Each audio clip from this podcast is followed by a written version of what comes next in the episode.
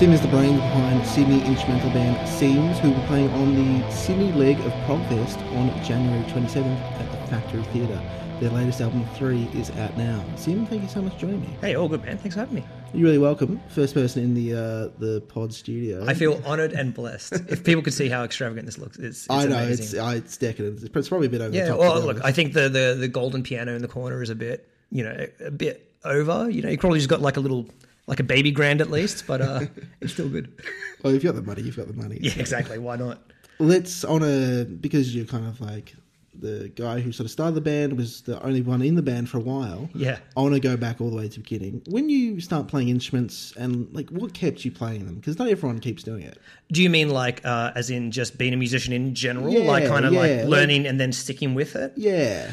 Um, I think it was kind of a point of it was the only thing to do. And I don't mean that in like an inspirational artistic way. Like it was literally the only thing I could do at one point. So um so I had learnt if we if we run back to the beginning, I'll try and keep it as brief as I can. Um, I basically wanted to learn trumpet. Like I was so obsessed with playing in the school orchestra. I loved like the the power of an orchestra, you know, at like ten years old. And my dad, being like the classic Sabbath Deep Purple fan, was just like, "Nah, that's lame. Get a guitar, play rock music." And I'm like, "No, Dad, I want to play trumpet." And then eventually for Christmas, he bought me a guitar, and, and I was just like, "Oh, I hate this." Um, and I did lessons for a few months, and I did have a pretty lame teacher, Joey. If you're listening, I didn't like you, and um, uh, and it didn't really keep my interest and and my dad kept trying to give me records and like you know was trying to like get me into Zeppelin and stuff. And then eventually he bought me Blood Sugar Sex Magik which for me at that time was like a big like oh that instrument's cool. What's that? A bass guitar? Oh I didn't even know that was a thing you know um, at 10 and then we moved overseas for a bit um, and uh, we had family friends who owned a music store which was close to our school, and we basically would have to wait for our dad to finish work because we lived quite far from the school. So the only place we could wait for him was literally at this instrument store. So my brother and I would go there. I think it was like two days a week over the course of years. And we'd hang out there for two hours. And then this is, you know, back when internet was still GeoCities and Angelfire. So there wasn't really much to do, and not many friends had an email address to be able to send on those spicy pre memes, I guess.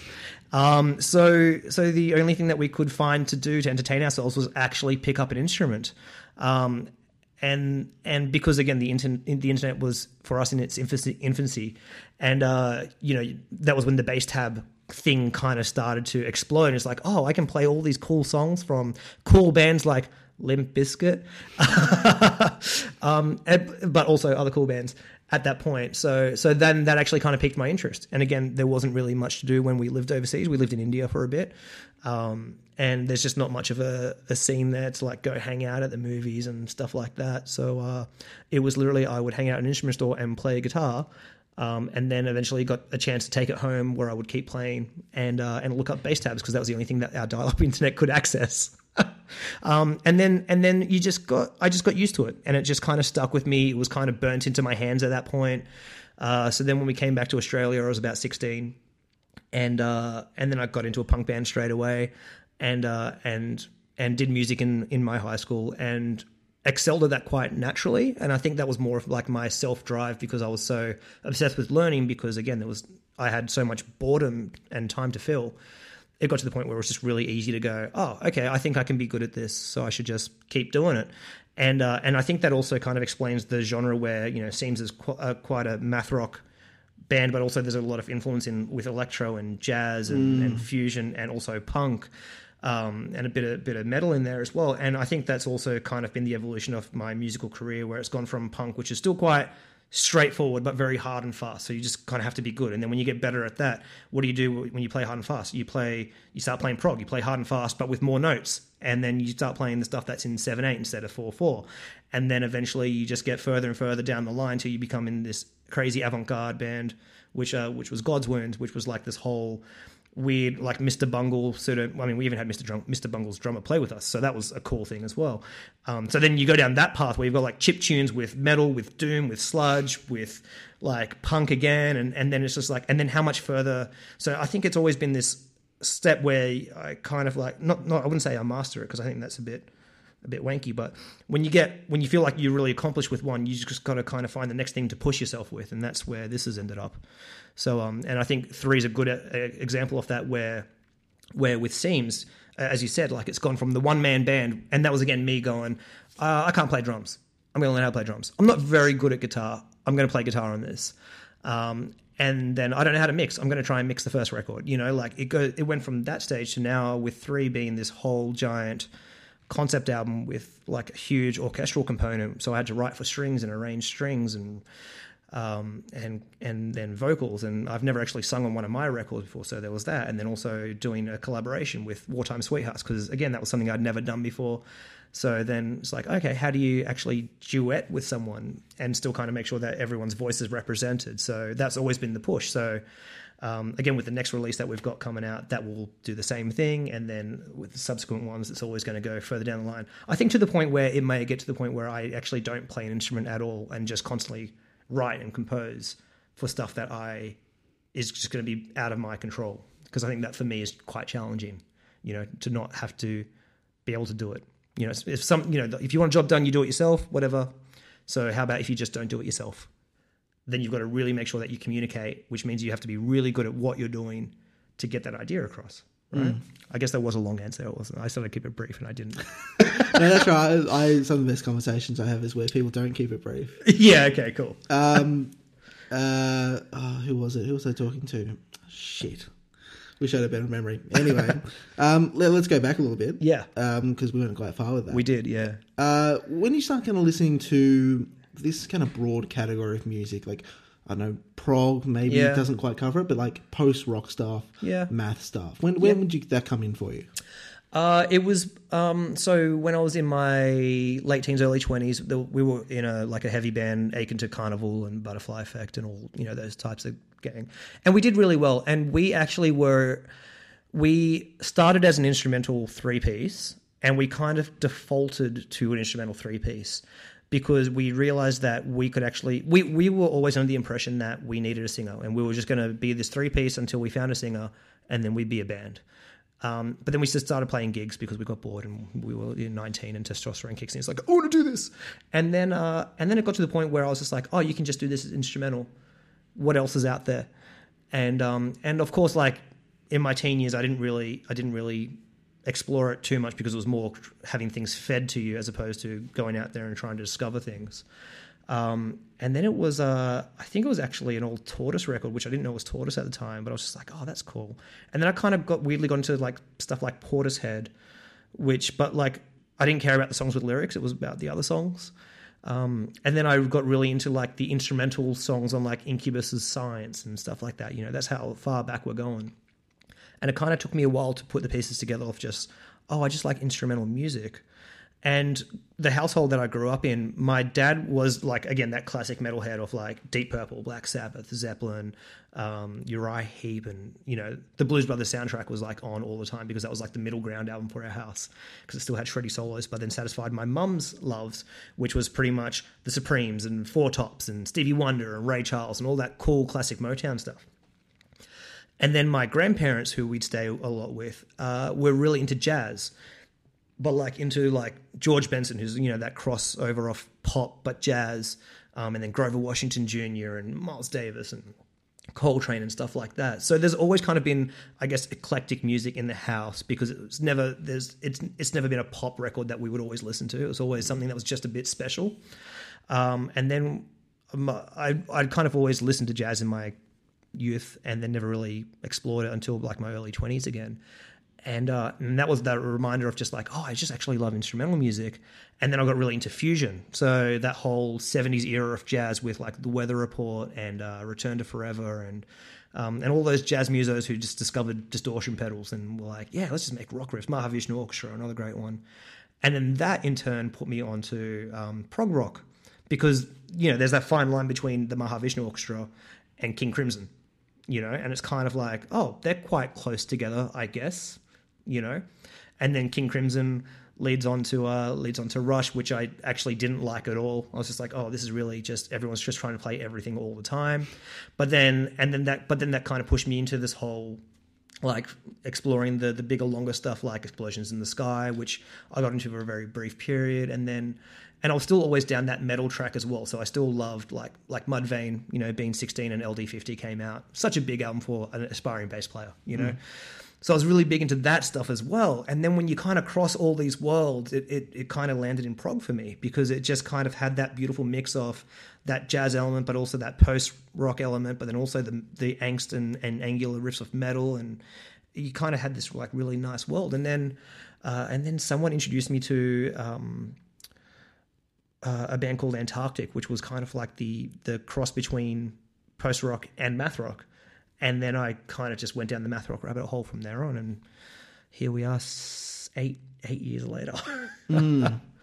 Mm. So when does the band? When does Seam start? So officially, it was 2011, um, and and like I said, the way it kind of came about was just me trying to push myself. Uh, and uh, around that time, I was in a band called God's Wounds. So God's Wounds is just in hibernation now, but it's quite like I do. Whoever's listening to this, I do encourage you to actually check it out. And I'm not saying that because I'm in it. It's actually great. So a guy called Lachlan composes all the music, and we'll just hide guns. Um, uh, but it did really well. Like we toured with Regurgitator and stuff like that. Um, the album's out on Joyful Noise Recordings, which is over in the states, which is Dale Crover's label. So Dale Crover from the Melvins and Nirvana's first drummer, stuff like that. So even on the album, we've um, got Danny Heifetz. He actually plays in the lineup. So Mr. Bungle's drummer, he's part of the, the lineup. Um, it was mixed and produced by Toshi Kasai, who does Big Business and the Melvins. Dale Crover's on a track.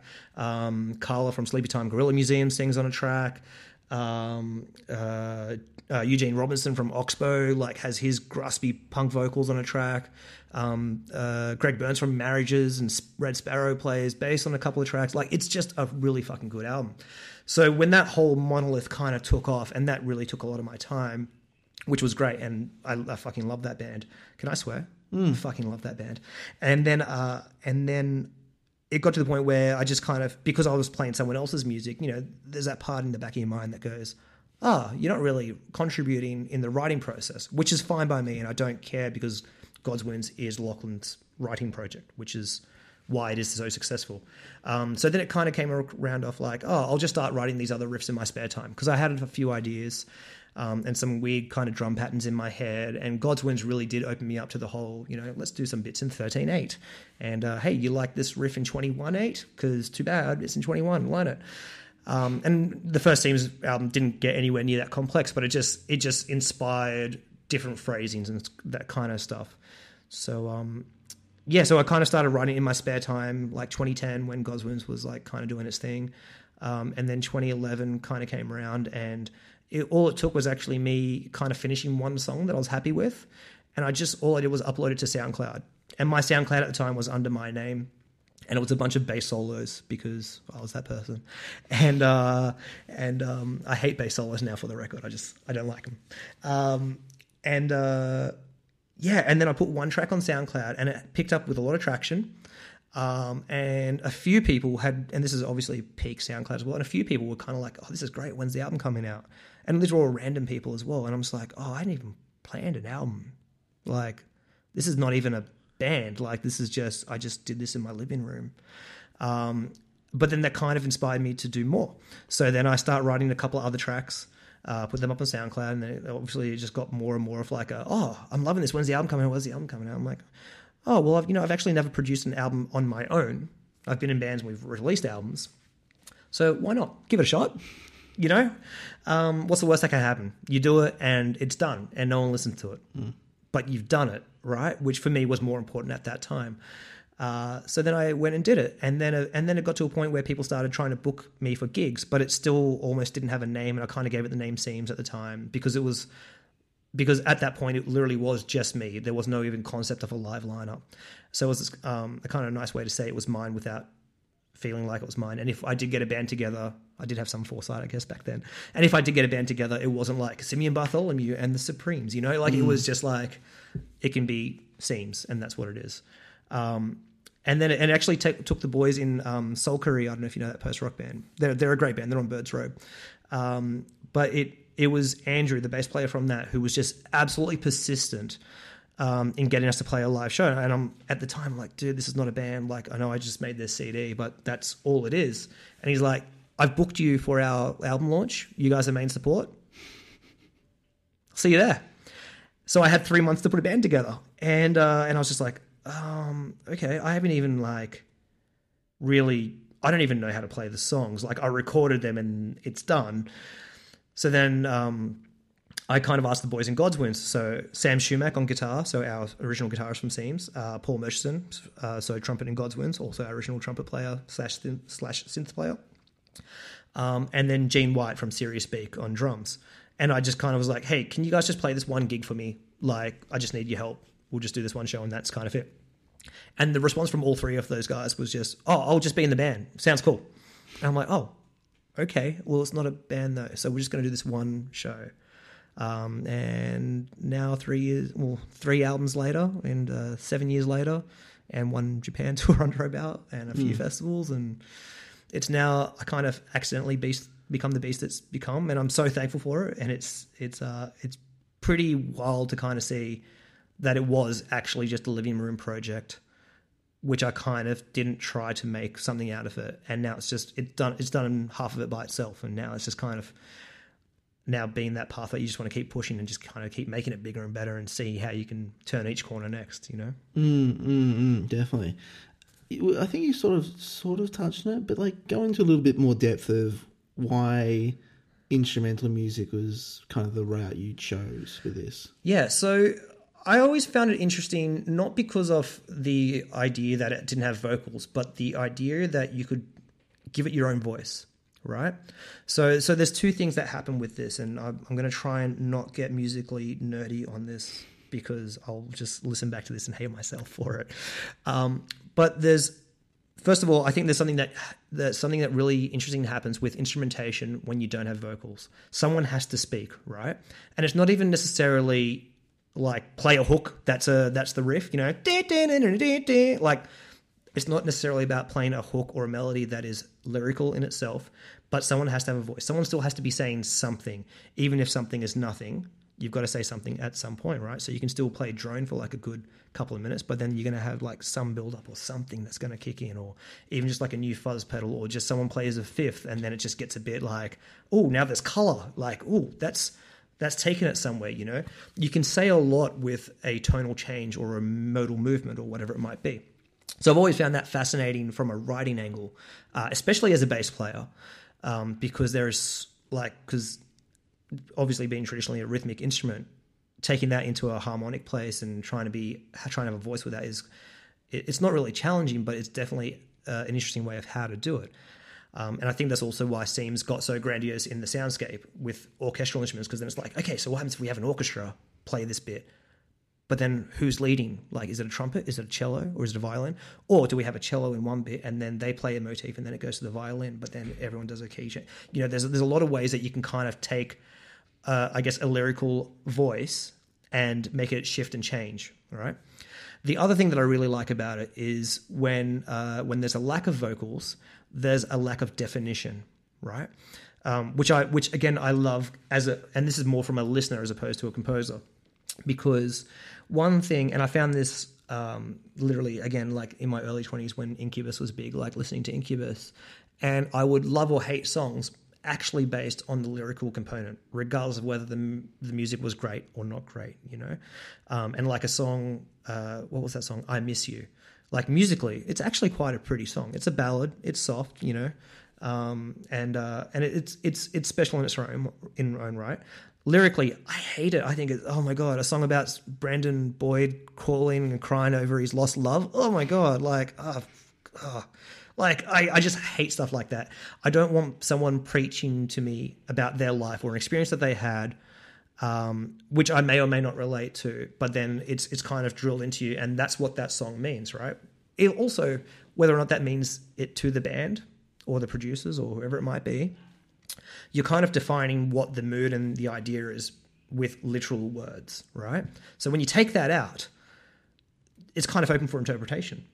So, and I, I've always felt this, but I think I really noticed it back with the first Seims album, because the first Seims album is all about uh, contrast, all about light and shade. So when you listen to it, like the first song's big and the second, sorry, the first song's kind of soft and the second one's big and the third one's soft, and but then it's like epic. So it's always it's always about this shifting idea of like going big then going small, or going happy then going sad.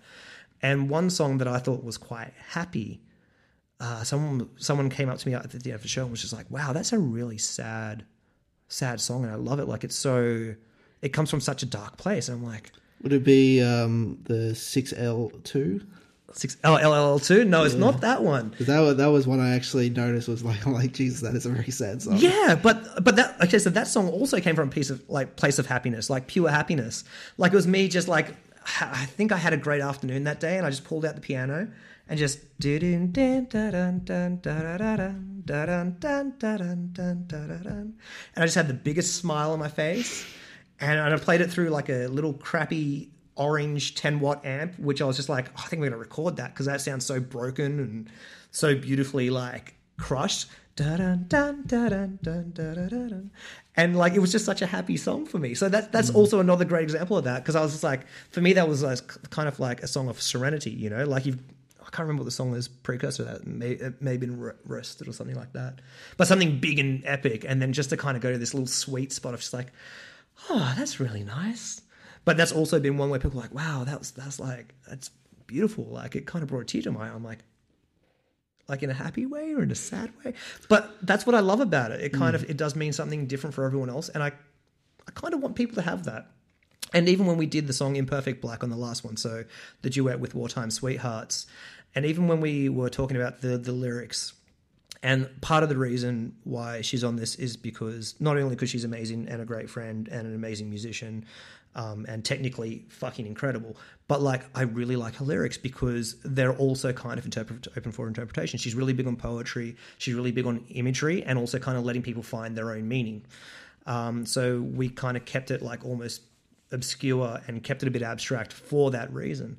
So even um, with the idea of that song, you know, it's still about a journey of coming, um, going into a place of imperfect black. So you're kind of going where you don't know where you're going, but it's okay. And it doesn't matter if it's like, you know, if you've come from a bad breakup and you're kind of in this void of the unknown, or you've lost your job and you just feel a bit, you know, lost, or you've just had a kid, which is, but then you don't know where your place is in life. It doesn't, it kind of doesn't matter what the cause is, but it's more about the appreciation of where you are now, right? So let you take your own meaning of, of however that can affect you and how that applies to you in life. But it's kind of the same story for everyone in that same. We're all going to be in that void at some point, so just appreciate that void, and that's kind of the only meaning. But again, it's not really driving down your throats about, hey, this is about an ex girlfriend and yeah, I hate her now. You know, like, um, yeah, I'm not a fan of that so much. Mm, no, that's that's fair enough. Um, I want to move on to talk a little bit in depth about number three. Yeah. So, did you have a process which you use, or like? So I want to break. Like, Yeah, yeah, go for it. List a couple of things that like some people have mentioned. Do you have a Do you have a process? Do you have a particular environment? Do you have a particular mood you need to be in? Do you have a particular? I don't know. Like, do you need inspiration to start writing? Oh, yeah, like, how, okay. do- how does it work for Yeah. you when you want to write some music? So for me, uh, oh, well, I mean, let's let's cancel one of those out. So mood, I think, is actually um, irrelevant, or at least coming from where I'm coming from, because ultimately you're in control of your own, your own self. And if you're in a happy mood or in a sad mood, you should still theoretically be able to do the washing. You should still theoretically be able to watch a TV show. Um, you should still theoretically be able to go to work. So um, you should still theoretically be able to write a song if that's your work. You know. Um, and there's kind of like I don't believe that creativity is on a whim off feeling. Creativity is always inside you. It's up to you whether you want to actually utilize it and create or not. You know, um, I think there's also my day job kind of come into effect where you've, you're forced to kind of be creative between nine to five. So you know, too bad, sucked in. Like that's what your job is, so you got to do it. Um, and uh, and in terms of inspiration, I really like the idea of of coming at it as a concept album. I mean, I'm always a person who listens to albums. I don't listen to playlists. Um, I despise shuffle. Um, I want to kind of go on a journey with with whoever the artist is. So if you've put out an album, I will listen to that album from start to finish. You know, um, because there's there's obviously a message. And I, if you look at the like I guess the post rock genre, the prog rock genre, the math rock genres, um, there's always a story. You know, there's always a concept album, uh, which is what I like, and I, I just find that interesting in general. So what's the concept? So with three as a as a as a case study, um, three is all about color, right? So the fir- the four songs: cyan, magenta, yellow, and imperfect black. It's all about the relationship between the four. So if you think about like your printer ink cartridge, and this is this is where this album started. You think about your printer ink cartridge, right? There's cyan, magenta, and yellow. So you can mix those three colors to get absolutely any color possible, except for black. If you mix them all together, you get imperfect black. So that's the idea of the last song. Um, and I, I, find I find that really interesting as a concept, right? So then, how do we do that musically? So how do I translate that idea about contribution and and light and shade? So cyan's all about shifting tints. So um, so how do you shift tint in music, right? What's your contribution to that? So it's all about modal changes on a bass, right? So if your whole song's in C, I'm going to get so nerdy, but uh, if your song's in C sharp minor, how do you play other modes across that that change the shift of or change the tint of the music? But still keep it true to what the base of that color is being, I guess, blue in this case, right? Um, and then magenta. What does magenta contribute to the color palette? It's about saturation. It's all about making things richer. So how do you do that in a song, right? You take one motif and you make it, you saturate it, right? So you take that one thin riff and you saturate it and you get it thicker and deeper and richer. But how do you make it richer? You can't just add more instruments playing the same thing, right? So how do you contribute to that? And then yellow. Yellow is all about uh, luminance, right? Yellow in the color palette and you mix it with colors, it makes things lighter. So again, how do you do that in music, right? So you obviously the key change is the most obvious thing, you know, go up a step, um, but you can't make it obvious, right? Because that doesn't do it obviously in the color palette. So how do you do it with other things, right? So is it is it you know adding extra beats on? Is it kind of like adding the you know the way you write a melody, kind of using the different rules of inversion and inverting riffs and stuff like that? Um, and then also like the lyrics also kind of contribute. So what's the first lyric? I should know this. Our sun is all, our sun is drained. Our light, uh, lights escape from here. So it's all about light again. And again, you can kind of take away what you want from that. So so that was, and then imperfect black. The result of like okay, let's mix all three songs together. So we take like key hooks and ideas and and little chords chord structures from the first three songs, and then make this beautifully imperfect pop song, right? And it's imperfect because it's in 7-8 so it never feels like it's complete. And even the big chorus at the end which is i guess you can count it as 4-4 it's actually it's still phrased as 5 and 3 so there's always that feeling of like this push and pull that we're doing but it still feels comfortable because it's still over 4 but it, I'm sorry, I'm so getting so musically nerdy. Um, but but that's kind of like you know, so I, I really like digging into the science of not music so much, but kind of how you can convey an idea mm. with different words, and the words in this case being notes on paper. Um, and then when you look at the the process, for me, uh, traditionally what I do is uh, every so January every year, um, I take a month off work. And whether it's paid or unpaid, I don't care. I normally when it's unpaid, I'm a bit more successful. I think in, in the in the process because I can't go out because I don't have any money. Uh, but I will take a month off and sit at home and cabin fever the hell out of it. Like I will sit there at my computer and my keyboard. I write everything on piano. Um, I don't actually write on bass um, because uh, if I write on bass, I find it too comfortable and I find it becomes second nature, which in turn means that I'm not actually pushing my writing. So if I have to play on a piano, which I can play, I'm not I like I can't just go, oh, here's a C minor seven. I can't I can't just pull that out. I still have to look at the keys and go, okay, so C minor seven is this, so I need to do that, that, that. You know, I still need to mind map it out. So in turn, that forces me, I think, to write better music because I actually have to think about what I'm doing and how it contributes, right? So I actually have to sit there and look, as opposed to bass where I can just shred and just go, blah, blah, blah. oh yeah, that's a song done. Um, so yeah, so I'll take a month off and just cabin fever um, and just not go out. Like I'll go out and go get a coffee or go get lunch and then come back and just put the guitar in my lap and then put the keyboard in front of me and go, okay, what's, and just keep pushing. Um, and whether it's good or not, I'll keep going. And then at kind of like at the end of the week or at the end of a fortnight, I'll just use the delete key. Delete key is your best friend in my opinion because you can never have too much, but you always can delete, you know? So just if you have any idea, write it down. I'm very big on the whole phone demo. Like if I'm out and I'm, you know, walking to work or something, um, and I've got an idea, I'll literally sing it into my voice memos on my phone. And then when I when I get to this writing period, I'll sit down and, and go through my all my voice voice memos and quickly just play it. And if I'm not in it by like three or five seconds, and whether that's because I don't remember it or it's just not capturing me, I'll just delete it straight away and go, okay, cool, done. But then there's some where you play and you're like, oh, that was a good one. Like I remember it being good at the time. I don't remember what it is, but I remember feeling like, oh, that's cool. And you hear it and you're like, and that sparks that idea. Like, okay, what was that? And then what can I build around that? You know, and then you kind of try and paint that picture. So um, I like kind of building the world of like, okay, so this is the concept album, this is how it's going to go, and this is how things should contribute into the bigger picture.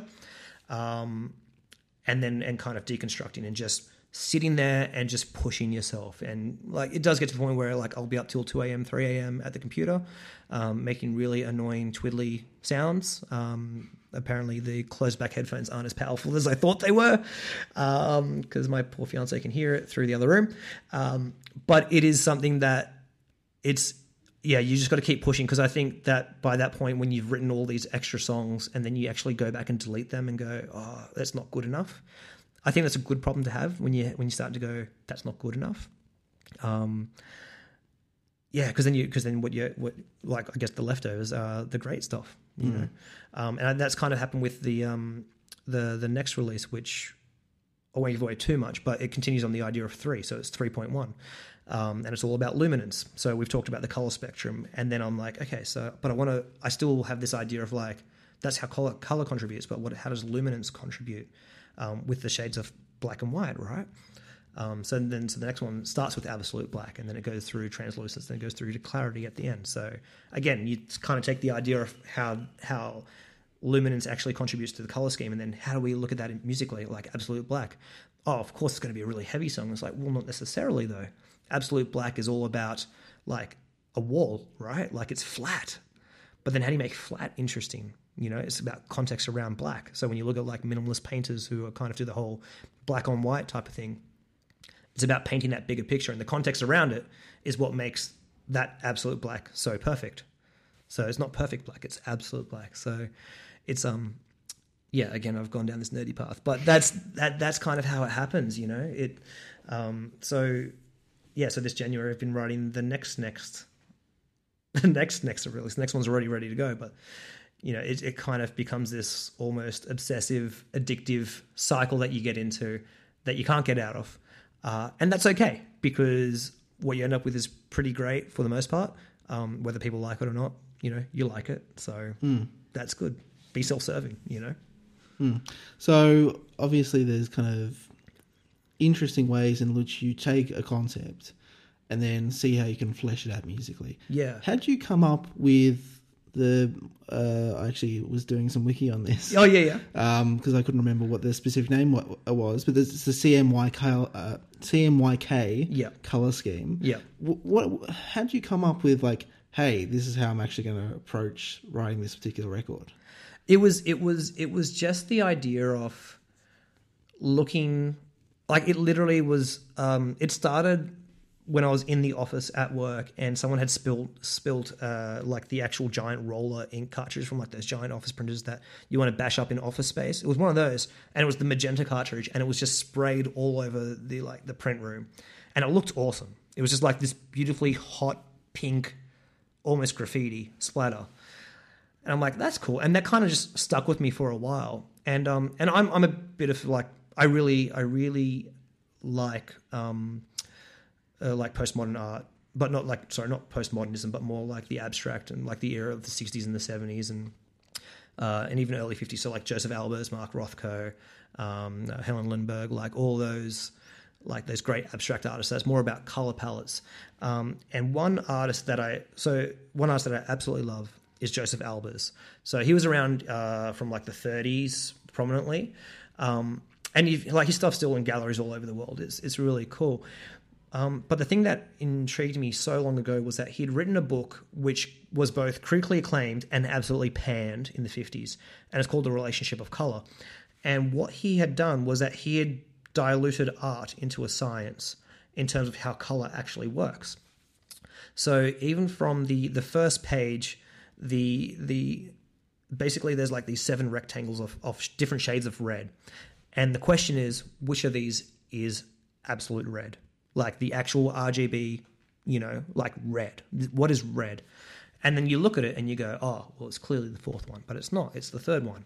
Um, and the reason why is context. So I think if you flash back to the internet like six years ago with the whole black black and blue dress or white and gold dress, it's about the context. So whatever you saw before it or whatever you saw around it will actually dictate how you perceive it.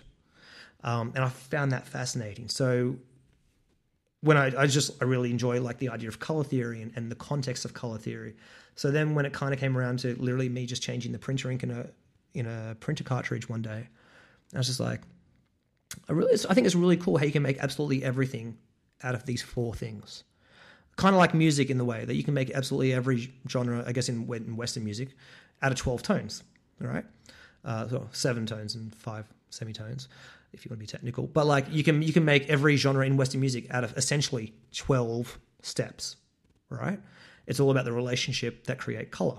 So then that, of course, sparked me going down a, rabbit hole and going, oh yeah, well, well, if you can do that, right? Surely you can do it with with you know how does that work with music? Well, what about if color is music and music is color? No, that's not that's not that doesn't make sense.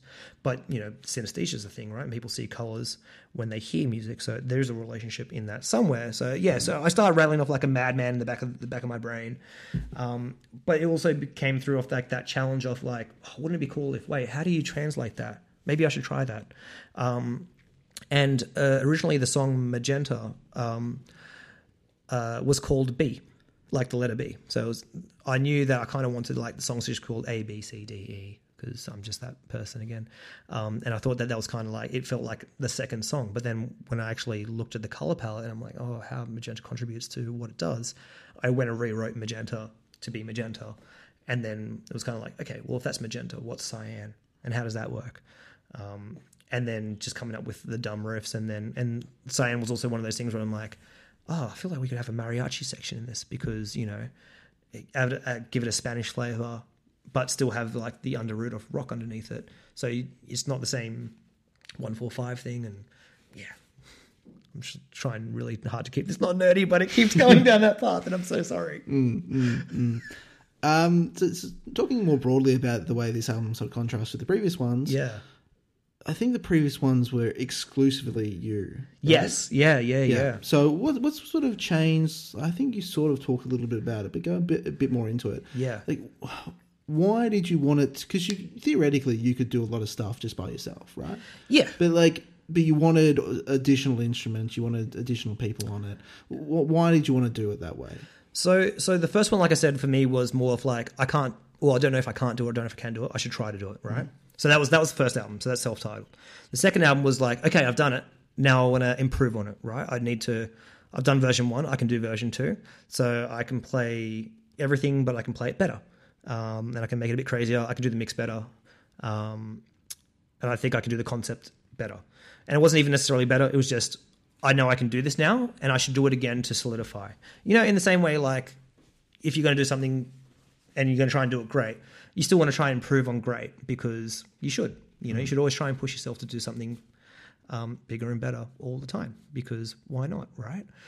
Um, and then three came about in so the way that three evolved were, was two reasons. So for me to differentiate the second album from the third album, there had to be a dramatic change because if the third album was done in this in the same way as the first two albums, I think it would have actually sounded the same, but just with different songs, right? So I wa- I knew I wanted to evolve the sound. Like I think the sound evolved between one and two quite dramatically, just from a matter of just being more familiar with what Seims was because at the start it wasn't anything and then it became something. So then it was kind of like honing in and really defining what it should be.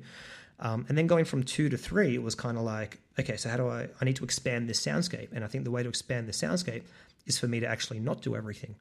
Um, so, so there was that. So that was the main part, and also by this point, um, Chris Allison joined us on drums. So, uh, so I met him at a Violence and Action gig that we played ages ago, which is like a, uh, an avant-garde uh, thing, I guess. Um, and he joined the lineup, uh, replaced Gene because Gene had to go back and focus on Serious Beak. Um, and then you know just having that powerhouse there, and obviously he's an incredible drummer. Like he plays for Plini now, and his project Instrumental Adjective is fucking insane. I love it. They're one of my favorite bands. Um, not because he's my friend, but they actually are just one of my favorite bands. They're just incredible. Um, and so, like, obviously having him in the lineup was like, well, it makes sense to kind of utilize him being a better drummer than I am. But I still wanted to play guitar. Um, I still wanted to play piano. Um, but then it was also at the same point, like, I wanted to include this orchestral instrumentation. And now that we had a, a keys player who was really proficient at trumpet, it was like, well, let's utilize the trumpet a bit more and make it a bit spicier, so so to speak. Um, and then also, uh, again, the way to expand the, spa- expand the soundscape was for me to not mix it. So have someone else record it and mix it. So that was Tim Carr. So he'd previously done uh, a couple of We Lost the Sea albums, and he did the uh, Serious Beak album. He did um, Shashin's last album, um, and obviously made some great records. So I'm like, hey, I think you'd be great with this as well. do you want to produce it? And he's like, no, like it's it's your demos are perfect. I just really want to mix it and kind of just bring it to life. And I'm like, oh, okay, are you sure? Because I'd really like you to contribute to this. And he's like, don't worry, you you've got this, but I really want to mix it. Like he really wanted to. So that was that was cool. Uh, he did an incredible job. So thank you, Papa Tim. Um, and then also in the same way of expanding the writing. So uh, again, like with bass, I've been proficient at it for a long time, and and there was a, there was also a point. I'll tell this story maybe later, and we'll touch on it now. But like, it got to a point where where my musicianship was kind of like, okay, so I can I am a better musician technically, I guess, by playing better and faster with more notes. Um, until I saw Battles live, and they kind of just flipped the whole game of musicianship on the head for me, like where they make so much sound by playing almost nothing, and it's all about everything around it. So for me, that was like a big thing. So, um, and me with bass guitar, like, yeah, yeah I'm, I'm, you know, not to try and touch my own penis right now, but like, I, I know I'm great at it, and I know I can play it really, really, really well. So how do I create a new learning path for me? Stop, like, just ditch the bass altogether, but you still need a bass guitar in there. So I've moved to the bass six, which is a six string bass, but um, looks like a guitar. So you can't play it like a guitar because it sounds crap because it's still in bass tuning. It's quite a fat sound because it's still bass strings on there. But you can't play it like a bass because you can't just shred on it with your fingers um, and doesn't have the same tonal range or like the same same attack and the same warmth. So you've got to be really interesting with how you write. So you write with tritones and nice chordal progressions um, and different voicings and that, and then how that contributes to the greater picture again is very different.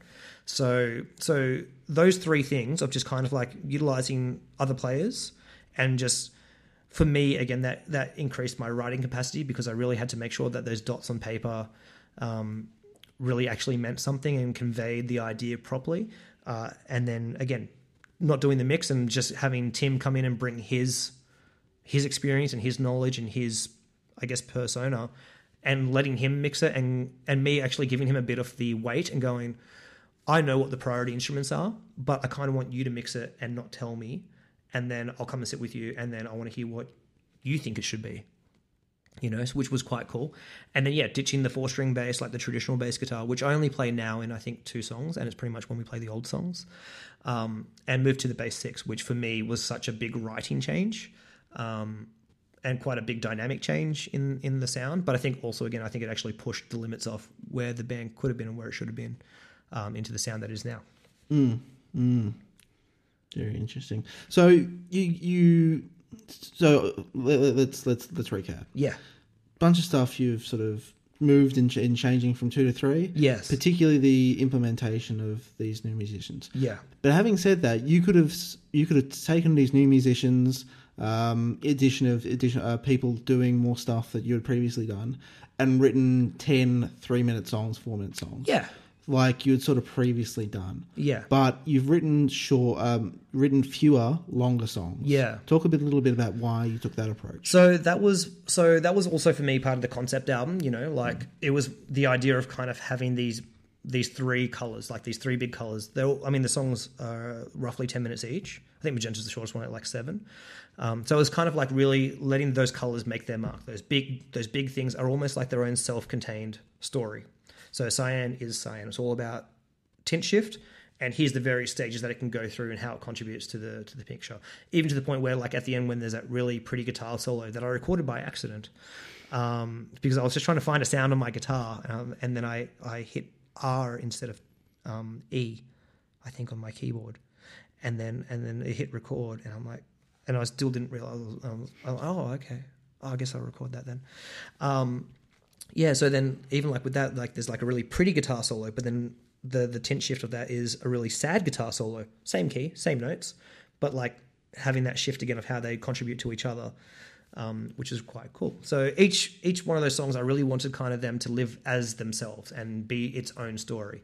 Um, and then the idea of Imperfect Black was again to be this three minute pop song, um, which I don't really I don't do pop at all. Um, so I was really intrigued by that as an idea and kind of going, yeah, like the summation of three tens, make it a three. Um, which kind of like the only the only hindsight I have of that was when we went and we played Japan in 2017. So we went and played a festival over there um, and a few other shows. And Japan is a big fan of the 25 minute set. Um, it's like that's that's that's the thing. Twenty five minutes everywhere. Um, the festival we played thirty minutes, uh, so obviously we only kind of fit two two songs in um, at, at most of those gigs. So that's the only downside. But at the same time, there's a lot that goes through. It's not like a, I guess a a seven minute post rock song where it's more about building on the one idea and it kind of has the one passage, but it's more about it goes through various chop and changes within its own little song. Yeah. Um, I, I feel like we've kind of covered Imperfect Black, Yeah. like in sort of different iterations, but like dive a little bit more into a pop song, b b like you know consistent vocals throughout the album, like a pop song. Yeah. So so the the thing that sparked my interest initially um, with this idea was from a, an Adelaide math rock band called Spark Spitter. Um, and they they had done something similar where they're a math rock band and they had one song with with two female vocalists on it, and it was just cool as shit. Like it would just it came out of nowhere when you listen to the album, and it was just really pretty, like really pretty. Um, and then and that's kind of always that stuck with me for a while. That was back in 2014 or 2015 when that when that album came out. Um, and then I'd met Louise uh, just before she'd released released the um, the So Long Sparta album, uh, which was I think like end of 2016 around then. And and uh, and and I only discovered her because her record also came out on Art As Catharsis, which is the label that we're on, one of the labels that we're on. Um, and then uh, and then when I heard it for the first time, I was blown away. Her her vocal prowess was incredible, um, and it was just it was also a, re- she had a really interesting tone, which I loved. It was quite unique, and I really loved how she actually explored melody. It was because it was quite not jazzy, but also quite jazzy. Um, but I also hate jazz vocals. Um, so it was just a really interesting palette and the way she used vocal harmony. So her her her actual harmonies and, and how she would layer her vocals, super intriguing. Like it was just very musical. So I hit her up on Facebook straight away and was just like, "Hi, can we be friends? I'm I'm I'm really I'm not trying to creep you out. I don't want to like date you or anything. I'm sorry. I'm just I'm I'm I think you're incredible and I want to work with you in some capacity. Um, sorry if I'm being a creep, you know. Um, and then I went and saw her her live album launch and was like, "Hey, I'm that guy that messaged you." And she's like, "Oh, hey." Um, and then we actually became really good friends after that. We actually like we I mean we, we're still great friends now, but like we it actually sparked a good friendship. Um, and then it got to the point where I started writing three, and I always in the back of my mind, there's always this idea of Sparks that Spark Spitter track. And then I was just like, one day we went out for whiskey. Um, we would do like a whiskey night once a month type of thing, whiskey and ramen or whiskey and burritos. Um, and then we went out one night and I was just like, hey, you want to sing on a theme song? And she's like, okay. Wait, don't you have not singing on those songs? I'm like, yeah. But let's just do it, right? Um, and she's like, okay, that's interesting, sure. And um, and also for her, it was it was a great. Well, it was it was funny when we actually started writing it. Um, and again, the idea was this imperfect black, right? So how do I make? So I, so I kind of decided on yeah, we end on a pop song. We end on this like just a verse, chorus, verse, chorus, outro, like bridge or outro. You know, like a pop song because I don't write pop songs. I like write ten minute monoliths. You know, um, and then how do we make imperfect black? How do we make it imperfect if we use a perfect structure? Right, we write it in seven. And for Louise at that point, it was like a challenge for her because she was like, "Oh, seven! Like, so that means you kind of like you're tripping over yourself." Yeah, but but yeah, but also we don't want people to kind of be able to go one, two, three, four, five, six, seven, one, two, three. You know, we don't want to make it obvious that it's in seven. We just want people to feel that it's familiar but uncomfortable. So we would just kind of like jam at my place or at her place, like late, you know, late late throughout the night. It mostly it just was us talking shit, and then we're like, oh, we should probably try and do something. Um, and then uh, and then the um, when I'd written the string melody for the um, for the like that whole middle section, that became kind of melody. She was just like, that's just so pretty. I just want to go with that. Um, and the same with the uh, the idea of the ending because the the ending is five four three four four four four four.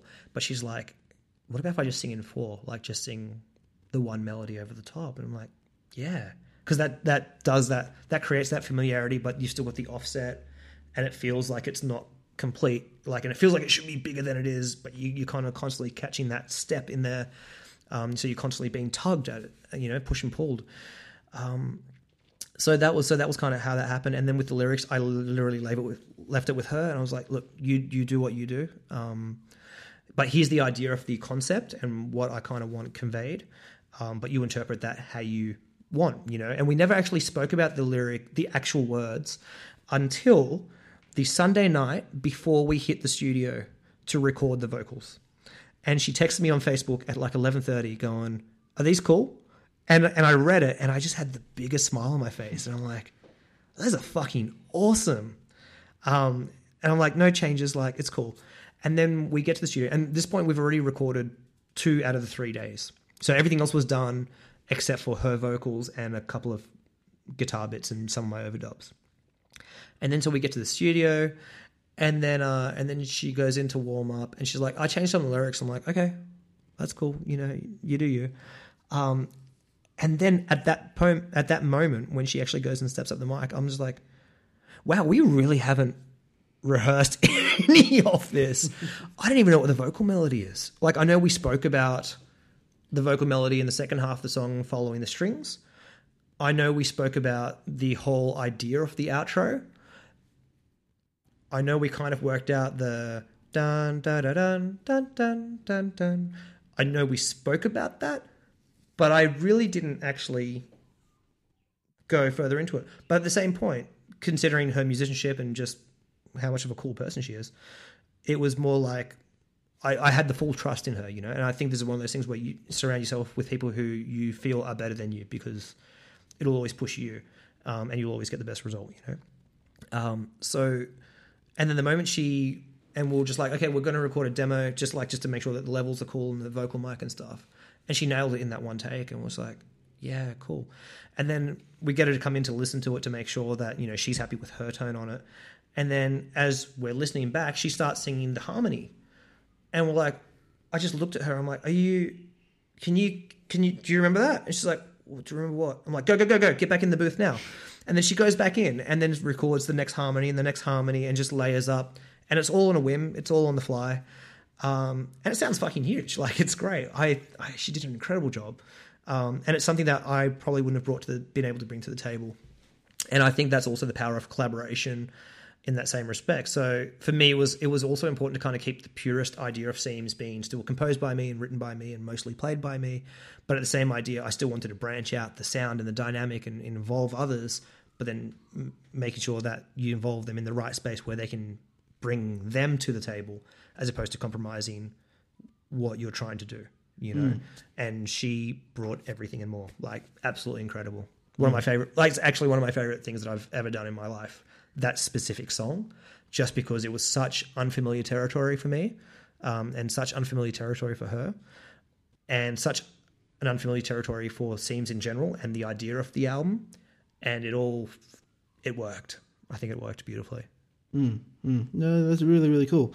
Um, sort of related to topic, the, yeah. the vocals on uh, Yellow. Yeah what, what was the impetus to add, add those? You know, you being as you mentioned, yeah, not a, a singer, not, a not singing yeah. band. Yeah, yeah. So, um, so I, there was that also that part of you know again wanting to push Seims the soundscape, and we've already included all this orchestration. So, um, I felt, and we already by this point, uh, you know, the vocals had been worked on or at least conceptualized for a few months, and um, and it came down to I was getting really excited and and kind of high off the idea of involving all my friends in the actual recording, which is a mm. weird thing to say considering they're all musicians and we all work on each other's things. Mm. But there was something just different about this album that I just kind of wanted to just keep pushing. And again, you, you know, you can always hit the delete key, right? You, you can always do it. And one of our good friends, Chris Kearns, who is the singer from a band called Fat Guys Wears Mystic Wolf Shirt, um, who are basically Australia's Dillinger Escape Plan, like hands down cool as hell. Um, also another Chris Allison band, of course, because uh, he also plays in just as many bands as I do. And uh, and he was in town. He had re- he was about to move overseas, and he was in town. He also sings in one of my other bands called Birdman or the Unexpected Virtue of a Tony Hawk Pro Skater cover band. Um, and I'm like, hey man, do you want to sing on the Seims album? He's like, oh yeah, okay. I'm like, yeah, cool. He's like, do you want to send me the stuff? I'm like, oh yeah, I'll send it when I make it up. and, and it was one of those things where I was kind of like, oh, okay, where, like when, and and initially, the only spot that I kind of had thought about it was in yellow. There's that little bar of five four, that la da la da la di da da ba da hey. That that one section, and I can't, and because he's got that beautiful hardcore screamo voice, just having him with me do it, mm-hmm. I thought would be great. So mm-hmm. I was like, yeah, just come in for that one bit. And then literally, so we started recording it on a Saturday, and the Friday night, I'm playing PlayStation with my mates. We're playing Rainbow Six, and we're all, um, you know, just walking around shooting baddies and, and just talking talking about work and stuff.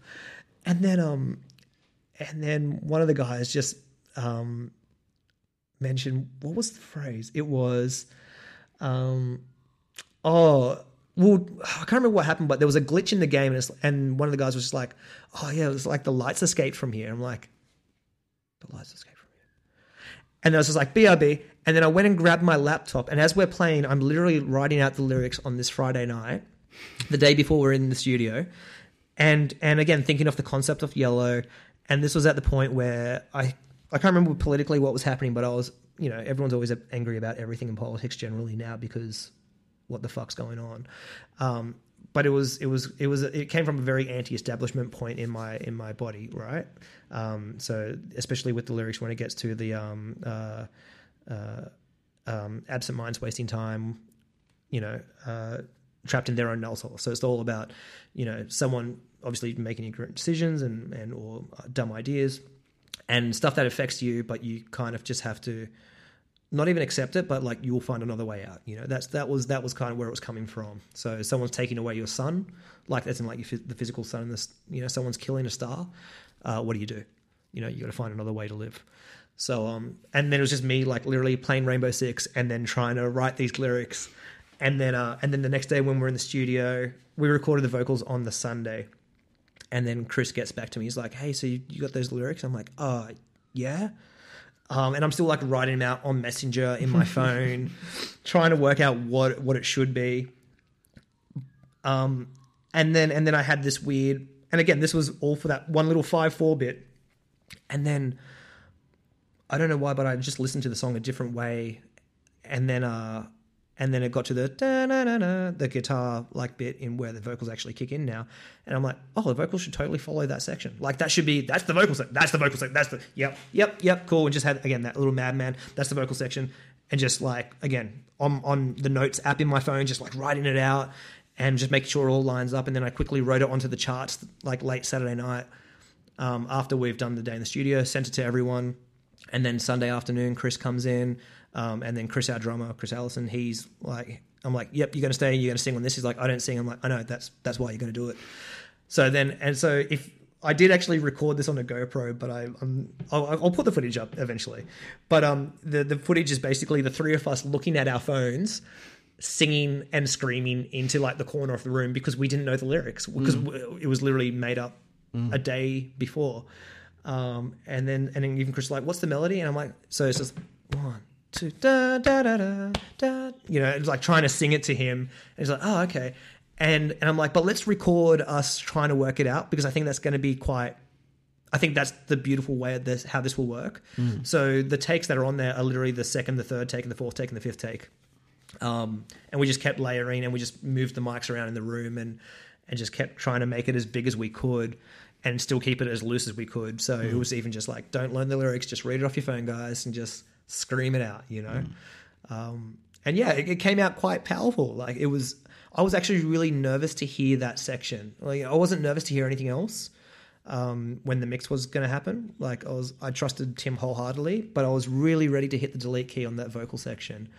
Um, and it's one of my again another one of my favorite bits. I don't know if it's because it challenged me or it pushed us in a new thing, but it was just definitely something special. Um, and Tim nailed the sound of that and the you know the actual recording. And live, it's actually one of the the nice big bits. Like it just it feels big, and I think in our set, which is mostly instrumental, like when that we always close with yellow now, like that's our big banger at the end. And just to have that vocal line kind of kick in right towards the end just is just this extra level of just I guess relief and and also restraint where it's just this one step of just we've just gone this extra level right before we finish, you know, mm. which I think is quite nice.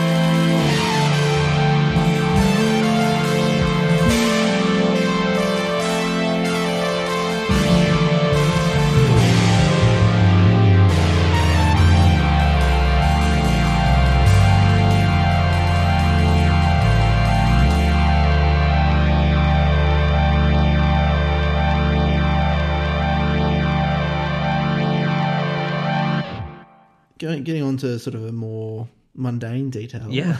so the, you start off with a self-titled album. Yep. Then you've got two. Yep. Then you've got three. Yep. Why are you sort of titling them that, them that way? Uh, it was initially for me to keep track. I'm I am not pers- I'm not a person who is good with song names. Um, in the same way that I'm I don't listen really to listen to lyrics and I don't like lyrical content generally. Um, it's it kind of put me in a world where I didn't really know song names. So even when I listen to albums, I'm like, oh, I love that sixth song, you know, or the fourth song is amazing. Like the, the closer on the third song, like I can I can sing, I can play it for you. Um, can't tell you what the song name is, can't tell you what the lyrics are, you know. Um, so when it kind of got to the working stage, like the first album was self-titled because I did believe in the whole if you're going to release a first album, just keep it simple in that I guess the branding way. Don't confuse people that your band name is could be the album name or the album name could be the band name. Um, and then with the second album, it was more like, oh, it's the second one. I'll just call it. Oh, and like the working file was just two. Like that was it was just like in my folders in my on my Mac. It was just like one and two, and then it just kind of stayed as two. And then I'm like, all right, well, second one's three. um, and uh, and the next one will be called three point one because it continues the idea of three. But then there will be a four. Um, but I, I've also found kind of interest in the idea of writing it differently. So two is like the Roman numeral two. Um, three is the number 3 uh, and three point one is also the number three point one because it follows on from three. So it's, they're still kind of I, I consider them one massive concept album with two concept albums inside it.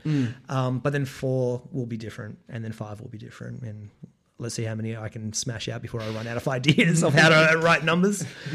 Uh, yeah, Mm, mm, mm, mm. Um, so in terms of three point one, Yeah. Um, I know you don't want to go too much into it, obviously, but like, what what, what stage of progress is that? it's done. Oh, Um, the artwork is all finalized. It's ready to go.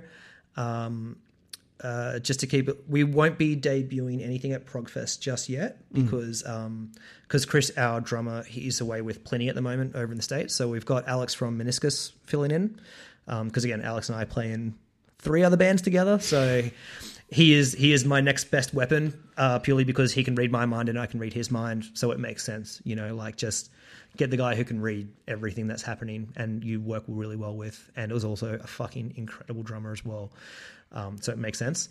Uh, so I didn't want to give him a new song, and also I didn't want to rush a new song on the the, the guys as well. Um, but at the same time, I kind of want to make sure it's right. I'm very I'm very big on making sure you do it once you do it right. So um so Progfest is all about just just going big with that. Um, and midway through the year, we will be touring again. So when the the new um, the new release comes out, um, and we will be going overseas again. So I don't know how much more I should say. Yeah, I guess if you ask the right questions, but they, it will be it will be co-released again through Art As Catharsis and Bird's Robe.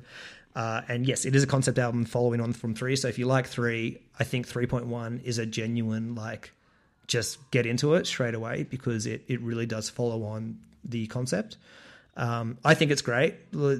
Of course, I do. I, I wrote it and made it. Um, but like even uh, the people who I have shown it to, who necessarily don't have bias or shouldn't have bias, have actually been quite impressed with it. Even to the point where we shot the music video on Monday this week. Um, and even our DOP, who sh- he shot the ton clip and the covered clip, and he was just like, "This is different." And I'm like, "Really?" And he goes, "Yeah, this is pretty." And I'm like, "Pretty?" And he's like, "It's pretty. Like it's really pretty." Um, and it's still just as chaotic, but it's kind of like I guess more. It's a bit more understated because it fits. It's a different. It's a. The idea is different, I guess. Mm, Yeah. Uh, yeah, you mentioned progress. Let's dive a little Progfest, bit yeah. into uh, Seims as a live band. Yeah. Like, there seems to be a lot going on. Like, how do you manage that as a live band? We we take a sound technician everywhere we go uh, because there's a lot going on. It's I I genuinely feel sorry for soundies who are just kind of thrown at us um, because it's a lot, you know. So uh, so with if we just look at the live lineup to begin with, so there's myself. So I play bass six and bass and synth, and I also sing. Then we've got um, Sorsha on guitar, so she only stays on guitar, but she's her her, her dynamic range is kind of it's quite huge. Then we've got Paul uh, Paul Mayer, so he plays synth and trumpet. Um, and then we've got Chris on oh sorry, and Paul also sings. And then we've got Chris on drums, who also has uh, like a sampler and stuff like that. So I guess when we don't have uh, a cellist or a violinist with us, it's through the backing tracks, um, and he also has like some cool pad sound effects and stuff like that. Uh, and he also sings. So from from a technical point for a for a front of house dude, uh, it's just a bit annoying because there's a lot of things and and um, even when we played Progfest last year, like the poor soundy, I was like, "Did you get the input list?" And he's like, "Yeah, I don't have that many inputs on this desk though." I'm like, "Gonna have to find them because you know, well, we're just gonna have to get really clever and, and MacGyver this because it's all part of the sound, you know." Um, so traditionally, Michael Taverner, who do, who looks after Wheels for Sea, he's our go-to because he's just great at what he does. Um, yeah, but it's it's it, it's a lot, and uh, and there, there's been a few instances where we've actually not been able to play venues because they actually don't have the capacity for our sound, even though we're a quartet. But there's just a lot going on, um, and there's a point where you actually get to we actually max out inputs on a desk because there's that much. yeah, So when you're playing live, yeah. like what are you trying to do? Um, I've kind of had this philosophy since philosophy since I was about seventeen, and and the philosophy comes from I went and saw a mates band who had just put out an album, and I loved it. Like it was great. And again, this is like you know that like that Dead Letter Circus scene, like Dead Letter Circus Butterfly Effect Karnivool, and I loved it. And then I saw them play a show. It took me a year to see them, and I saw them play a show, and I fucking hated it because they didn't perform. I'd paid like twenty dollars, which at that time for me, twenty dollars is a lot of money, you know, especially when I was like doing the whole Woolies run for lunch and doing like the three dollar sandwich of like going to the deli and buying like a pack of six bread rolls and you know, so twenty bucks, and they just didn't perform. They just didn't convince me that I should care and I did care, and that was the problem, right? So, so it's kind of been born out of this idea of put on a show, right? If people are paying to come and see a show, give them a show. Um, and what's your idea of a show? You know, and you look at like bands like Meniscus, who like they put on a show. You know, they're performers, they've got the screen. Like Marty's incredible projectionist, and they do cool things like that. With Seims, for me, it's it's about it's about conviction, right? It's about pulling someone in or pushing someone away.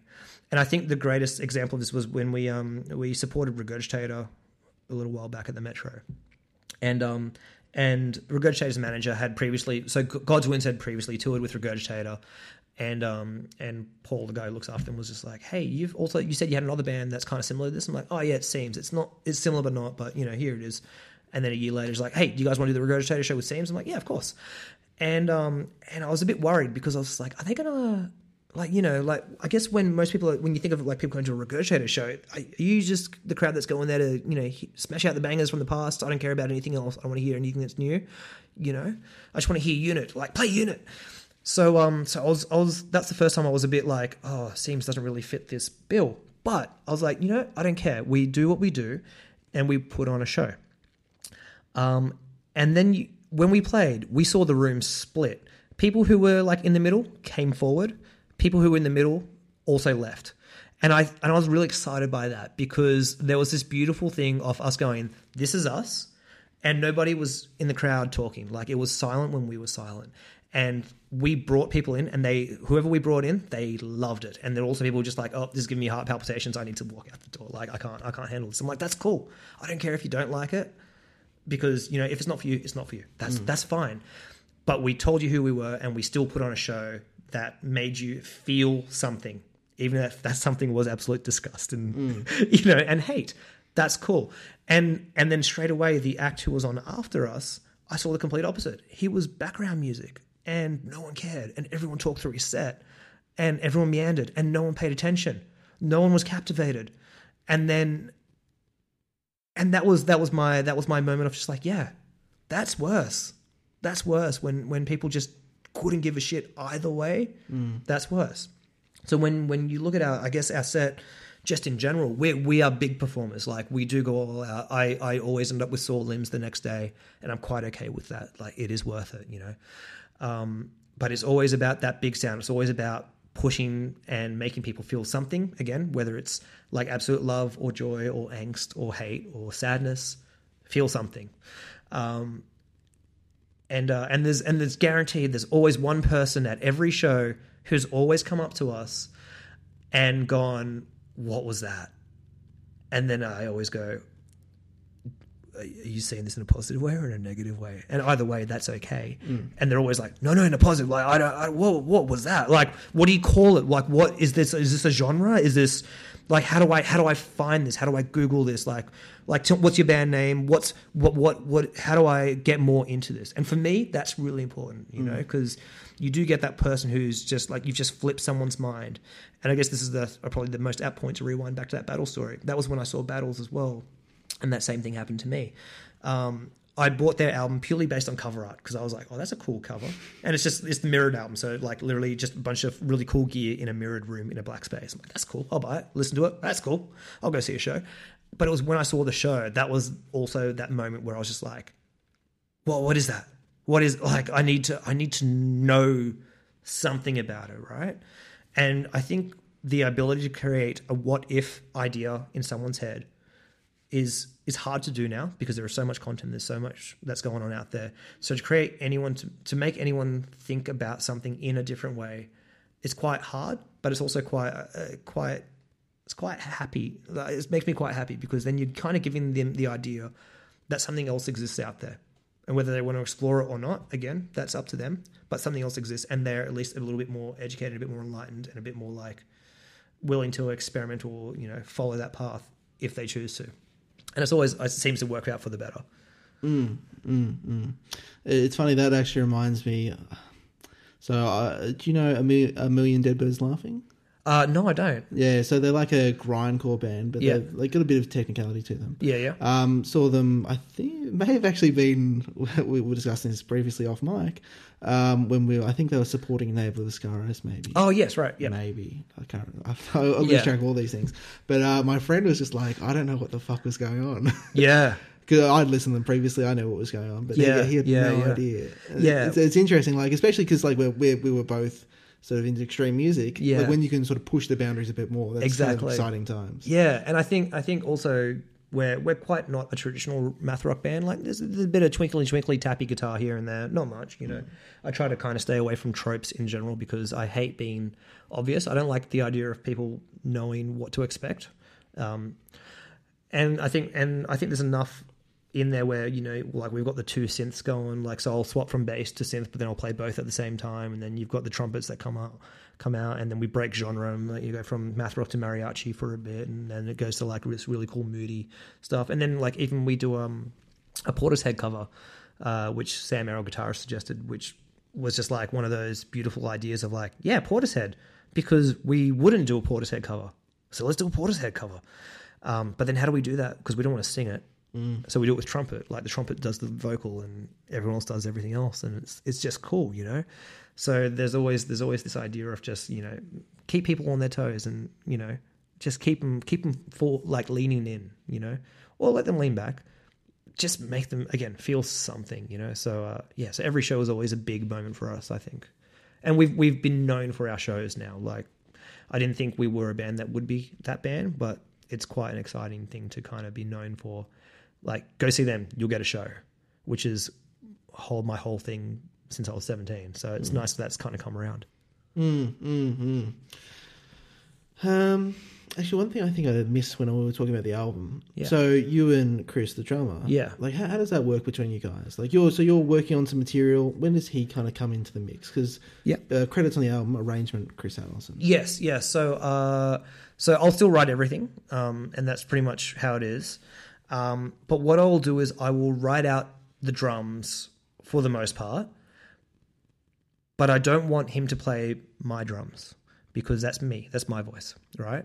So, so I'll write out the basic structure and and even I'll give him guides in my charts of like, hey, at this bit, actually play the bit that I've written. You know, like it might be a specific rhythm, or I need that kick, or I need that snare to be in a certain place.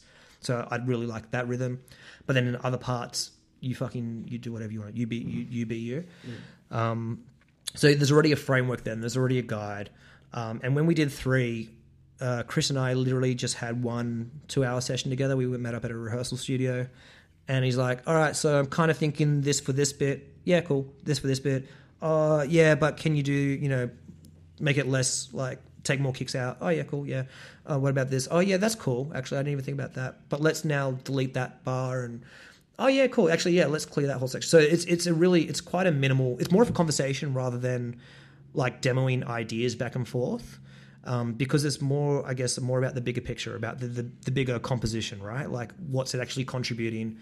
Um, I don't get too fussed on the details because, again, you can, you know, details are details. So like let him be him. Um, so yeah, so it was just kind of like one meetup, and then when we got to the studio, and that was it, and we just record. Um, and then, uh, and I mean, Chris is a beast. Like it was always the first take was the take, um, especially considering how insane that music is and how insane his parts are. Um, but we'd always do a second take because there there would be some other idea would come through. It's actually like, oh, you know, how about you just don't play the snare in that bit at all? Or oh yeah, okay, yeah. Um, and it was it was always still an evolving conversation. So I think a great example of this is in Yellow. The the drums for the most part in that song are all me, except for the the the tappy bit in this uh, the seven eight three. How's it go? It's seven eight three four seven eight seven eight three four seven eight three. Yeah, the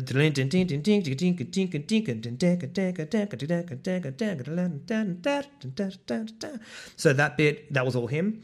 Um, I'd written something that was dumber, um, and he was just like, "I think it actually just needs groove," because um, I had quite a mathy bit underneath. He's like, "I just want to kind of groove under it and just," um, and then when he played that, I'm like, "Yep, sweet." Um, and then like the big the big vocal section again that was a conversation but that was all pretty much him um, and then when we get to that big five four like it's a pretty straight beat but like there's accents in certain places um, but then also with the rest of yellow like that whole start that whole build up that was all pretty charted pretty hard because I, I wanted this specific build with the kicks and then I wanted like the, the sorry I wanted the like the the hi hat the off hi hat because after the synth break then the hi hat goes back on the beat but it was off the beat. So there's like that little trick of like oh I thought the beat was here but now it's actually here. And then um uh, and I wanted that kick build up and the snare build up a certain way and that just that four four dance like I just really wanted that feel in it. But then with Cyan he had a lot more freedom over it because it was more like this is the idea and you know in the the seven four sections in the synth you know, it does this at a certain bit, and I want it to go big at this bit. I need the kick and the snare to be in this place.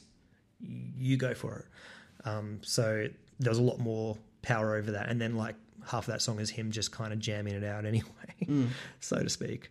Uh, yeah. So and then and uh, I guess Imperfect Black was the nice like in between where he had arranged a lot of it, but I'd written a lot of it because there was a certain like with the seven eight bits in the verses like i really was particular about having the kick start the first bar but then the snare start the, the second bar of, of seven. So there was like this constant idea of like it kind of like turned over itself and flipped over itself.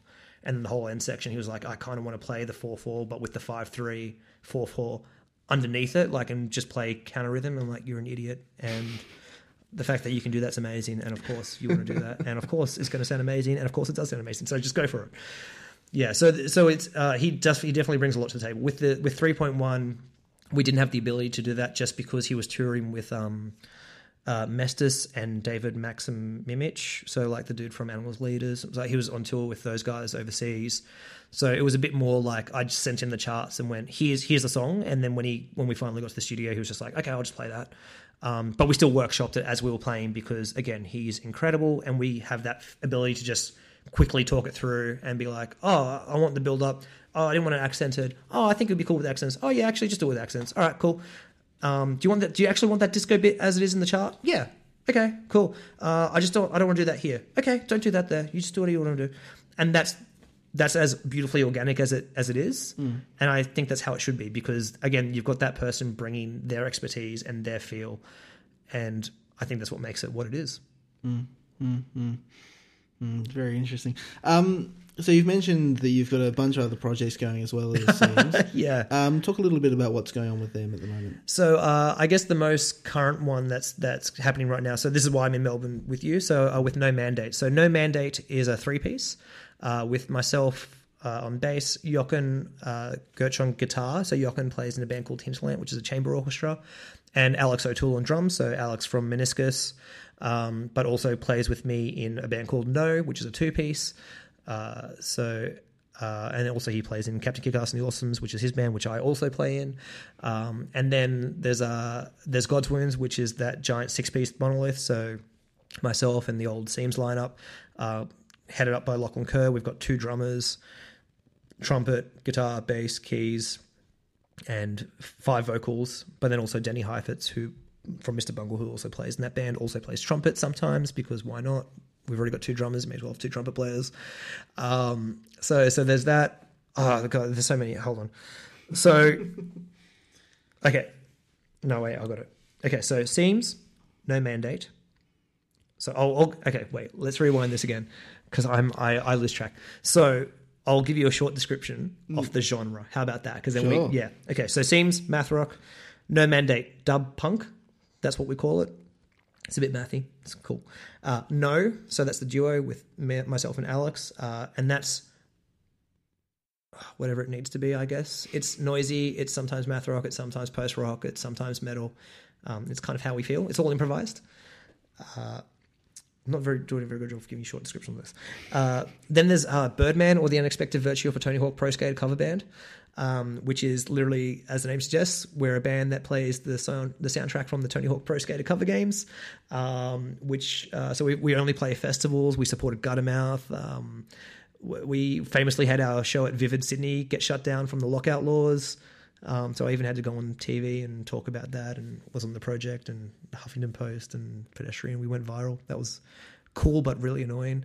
Um, then there's also Violence in Action, which is like an avant-garde thing. So that kind of features members of Instrumental Adjective, uh, Kuroshimi. Oh, I guess conducted on the Kuroshimi record. So sometimes, not often, I fill in and conduct with them. Then there's also. Uh, um, I've lost track of where I was up to. There's also oh, I've also got a solo thing that should be ready next year ish, I guess, and it's more of like a jazzy uh, solo acoustic fretless bass type of thing. So that's way more just down the experimental path, and that's more just I have a fretless bass and I feel like I should justify its use, so why not just put an album out? Um, and then there's also I play for a couple of pop artists.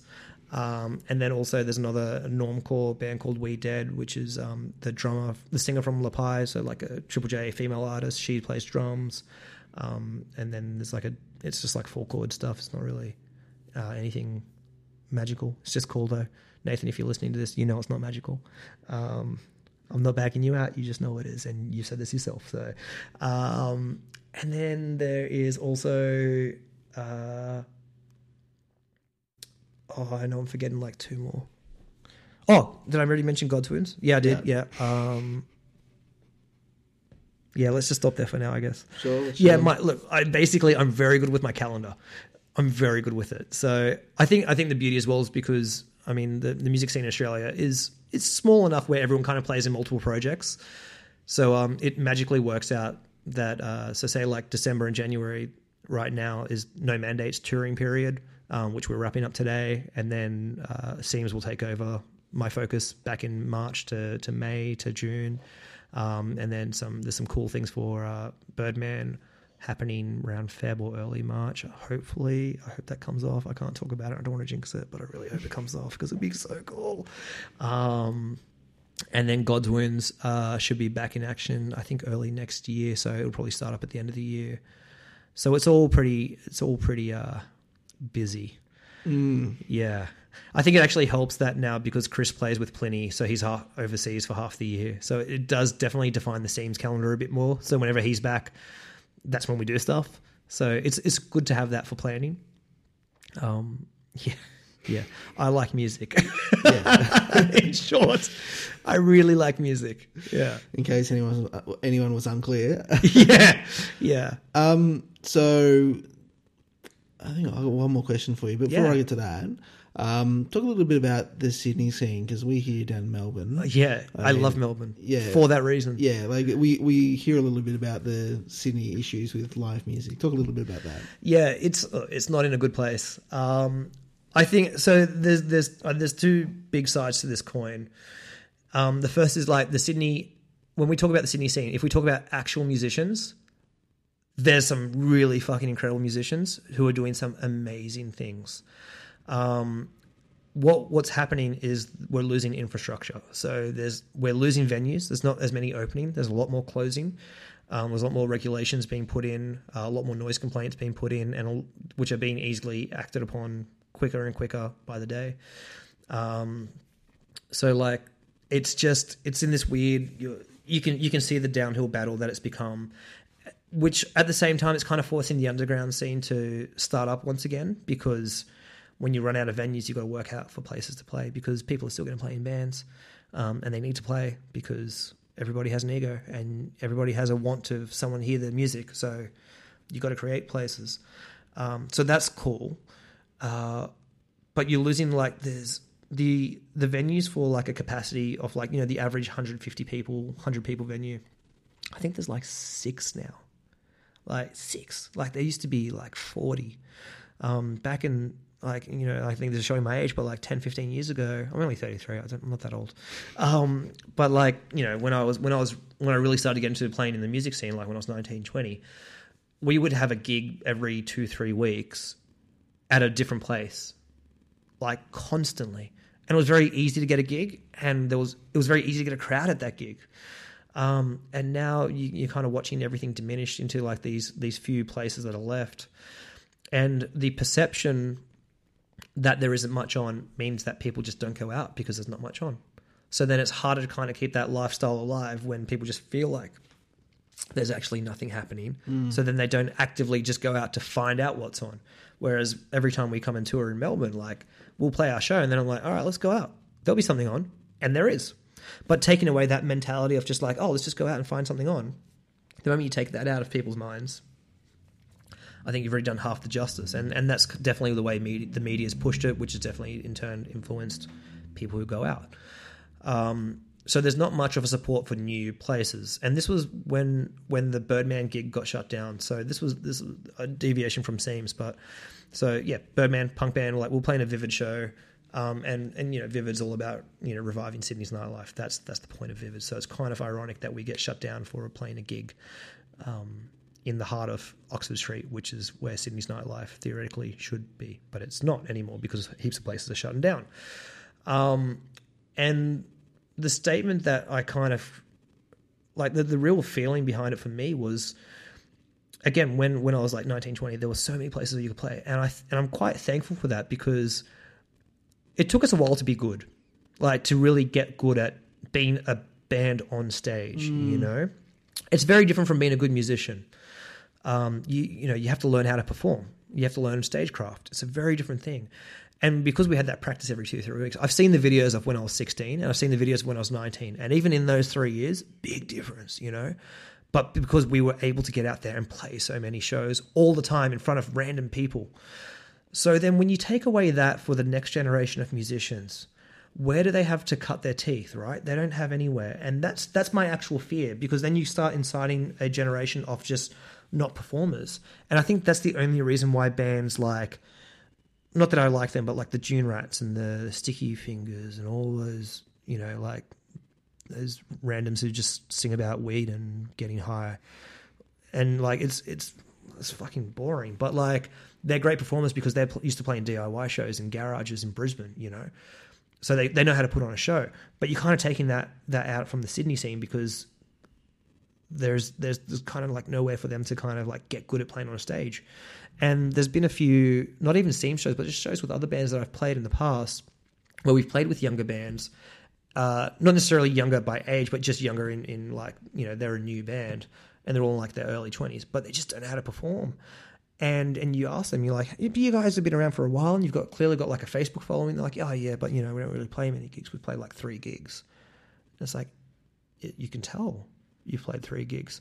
And and my concern is, you know, if you're not encouraging the arts to grow in, in Sydney, especially, you're kind of watching it like, what are you what are you doing for the next generation? Like, you're are you you you're intent you're intentionally promoting that Sydney's not an arts scene, that is not encouraged. It's not encouraging growth.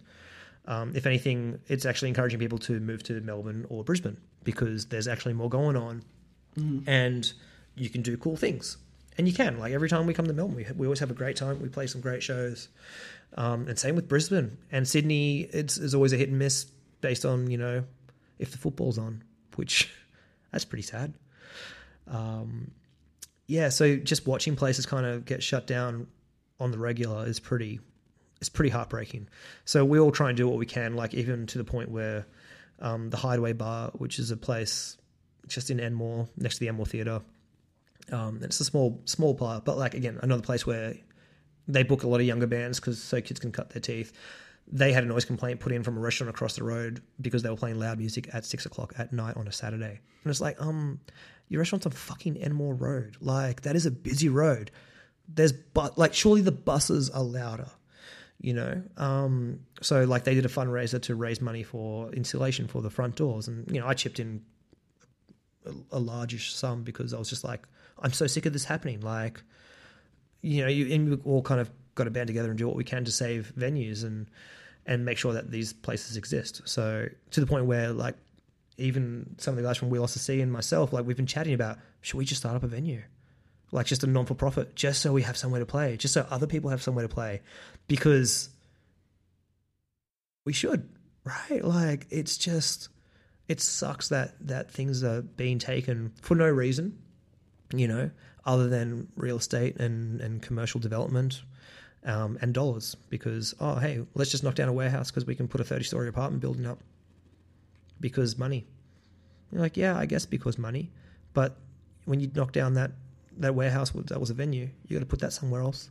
No, but you should, you know, like, and that's and that's that's the biggest thing that we're seeing. And you know, Melbourne has such a culture of arts, which is great. And again, another reason why I love it. But every time I come here, like, I think a great example was I was actually down here in Melbourne on a Monday for work. So I wasn't actually here for a gig. I was here for work, and it was like nine o'clock and the guy I was with down here for work, and he and I were just like, let's go out for dinner, and we'll like let's just walk to like uh, um, Chin Chin, like down next to ACDC Lane, and we'll go to Cherry Bar afterwards and just hang out. Um, so it was like a half hour walk from the hotel, but everything was open. People out. This is the middle of winter. People were out on the streets. People were having a good time. Um, it was very clear that Melbourne was switched on. In Sydney, Monday, nine o'clock, it's shut. Everything is shut. Everything is closed. The bars are empty. There's no one playing music. The most you'll get is some dude playing Eagle Eye Cherry covers on an acoustic guitar. And you're like, oh my God, just fucking end my life now. Like, that's that's what they're now considering as entertainment in, in most venues. And it's kind of sad to see the Annandale Hotel, like one, the actual pinnacle of like rock and prog rock and metal back in the day, turn into this cafe bistro thing and when they say they have live music, it is literally a two piece playing Eagle Eye Cherry and Oasis on acoustic guitars. It's just like I used to see like I've seen the Bronx play here. You know, like I've played here so many times. Progfest used to be there back in the day. Progfest had two stages there, um, and now yeah, you can go have like a hot dog for seventeen dollars and watch a duet play Eagle Eye Cherry. Isn't that cool? It's great. Good work, Sydney yeah, so uh, yeah, so every time I come to Melbourne, there is a part of me that's just I kind of want to move to Melbourne, um, but I, I Sydney's still my I guess my heart, which is I don't know. I, I hope I hope something happens. There needs to be a shake up. There needs to be, you know. Mm. Yeah, it's like there's so many different areas of life, but like it, it shows you like the real importance of actually having a plan when it comes to the, the things Yeah. that exist in you know every area of the country, but particularly metropolitan areas. Yeah, absolutely, absolutely. And when you when you see that it's actually not being focused on, you can tell, and you can tell in that same respect that Melbourne does have a focus on the arts. You can tell straight away because there's a lot going on all the time, all the time. And Sydney, no, and that's why Vivid is so important. That's why Sydney Fest is so important. But if anything, I think they're now actually kind of um, like bookending the calendar year. So people go out for Sydney Fest and people go out for Vivid, and then that's it. Um, and you kind of see that more. Like I think with the the whole prog scene, the metal scene, and stuff. Like obviously, every fan in that genre, they'll go to a gig when they go to a gig. Um, but it's it's that that knock on effect that you're starting to see really disappear as well. It's pretty bad. Mm, mm. Yeah. Um, I lied. Two more questions. Yeah, that's cool. Uh, so you, I've got nothing else to do today. Like I've got sound check at um, seven, so I'm cool. Like that's Cool. still hours away. um, actually, I think we might be hitting the longest. Oh, really? Yeah, Oh no, sorry. yeah, that's right. Because um, You're gonna have to edit the shit out of this. no, who was it? No, um, so it was previously it was Adam Kluger from Project oh Human Sense. yeah, yeah, yeah. Then it was uh, guy from Tangled uh, Thoughts of Leaving. Oh, uh, Ron. No, No? no, the new the new guitarist, I think. Oh, I don't know him. I only know Ron. Yeah, but yeah. ah, I can't Fuck, I remember loved his it. When when we drove down here, we listened to um, uh, two Tangled Thoughts albums back to back. It was just so good. And our guitarist had never really heard Tangled Thoughts. He's like, Oh, really? I've always heard they're a good band. And we're like, uh, excuse me, what? Give me the iPod. yeah. Um, and that was, yeah, a good, that was like the, the silentest hour and a half we've had in the car because everyone was just quiet listening to Tangled Thoughts and we just had it blasting. It's great. So good. But yeah, so earlier in the, I think right at the top of the show, you mentioned kind of your progression, not in terms of specific bands, but Yeah. of like you as a musician. To talk a little bit about that and where you feel you're headed. Oh right, okay. That's that's actually an interesting question because this is kind of the point where I, I start re-questioning, not so much not Seims at all, but more like what's what's my role, what's my point, and the very interesting contribution to this question is my deterioration. So I don't know if you've noticed, but my left arm twitches a lot. Um, and I've got two issues with with this. So I've got tennis tenosynovitis, so basically um, like a really bad tennis elbow. So my I'm actually missing tendons. Uh, they've actually deteriorated in my arm uh, quite badly. Um, and then I've got a nerve issue down my whole left arm as well. Um, and this is from excessive years of playing stupidly hard music. Um, I, I started noticing it about it was four years ago now. So we actually did a, a really cool warehouse show back in Marrickville, and it was I actually had to play in two bands. So it was um, Triangle, which was Simon Dawes from uh, Instrumental Adjective, his band. Uh, so Triangle opened, and then there was a Captain Kickass and the Awesome set, followed by God's Wounds, and we had an hour set for each band, and both both bands are quite musically challenging as they are. So um, and that was where I started to notice like, oh, I'm starting to get sore now. Um, and now it's deteriorated to the point where I, I have to get like lots of checkups and, and I don't have any strength in my hand. So um, I have to get people to open bottles for me. Um, I can't carry things. I can't, I don't have much tension in my left hand now. Um, and it's going like doctors have said I've got about 10, 15 years left on my hand, um, which is kind of, I haven't found it scary. I've kind of found it like exciting that there's a challenge to like get as much out as I can. But like that's that's a realist a realistic problem, right? Um, and this is this is literally from years and years of playing really hard, challenging music, and also not warming up before I play because I'd always just go into rehearsal and then yeah, let's shred for three hours, you know, um, and then you do that three times a week back in the day, and then you go play two shows, and even now like we don't Seims never rehearses like we you know everyone's great, so don't need to rehearse, um, but it's still it's still taxing after a show or after a rehearsal now for me, um, and. uh it's it kind of makes you rethink and like and I've noticed also um, when I play piano like my left my left hand is really starting I have to have more effort to play which makes it harder which also means I can't use as much. When I play bass it's still fine. When I play guitar it's still fine. I have more trouble on guitar because the frets are smaller so it's more smaller smaller moves which it's it starts freaking out my hand. And then just years and years of obviously working on a computer um, and that not being a good thing. Um, and uh, and probably also you know trying to clock in 400 hours on Pokemon Pearl back in the day on the DS, and you know just like getting a little claw around the DS. Um, but uh, yeah, so so that makes me go right. So 15 years away, theoretically, I'm I'm 50. Um, but also it could deteriorate before like it, that's that's when it stops right so if it if it stops then it may actually stop kind of working sooner um, and there are points where i just i actually can't use my arm i can't use my hand so as a musician where do i go so i think the beauty with Seims which has been the first challenge was just be able to play everything uh, but then it, it's kind of shifted the focus for me as to compose everything um, so that's that's always an interesting thing right so and like I said, like I, I always joke about like you know to the point where I may not play anything on the on the last albums or whatever, but maybe maybe it goes down that path. I don't know, right? Because that's it still Seims because I'm still writing it. That I don't necessarily need to play everything, um, but it's still my voice and my idea and my concept, I guess. Um, but then also it, it changes how I have to play in other bands, and I have to be more about my posture now, and I have to do all these exercises, and it's you know, like it's it's hurting me now, like it's it's painful, it's painful all the time. so then, as a musician, where do I go?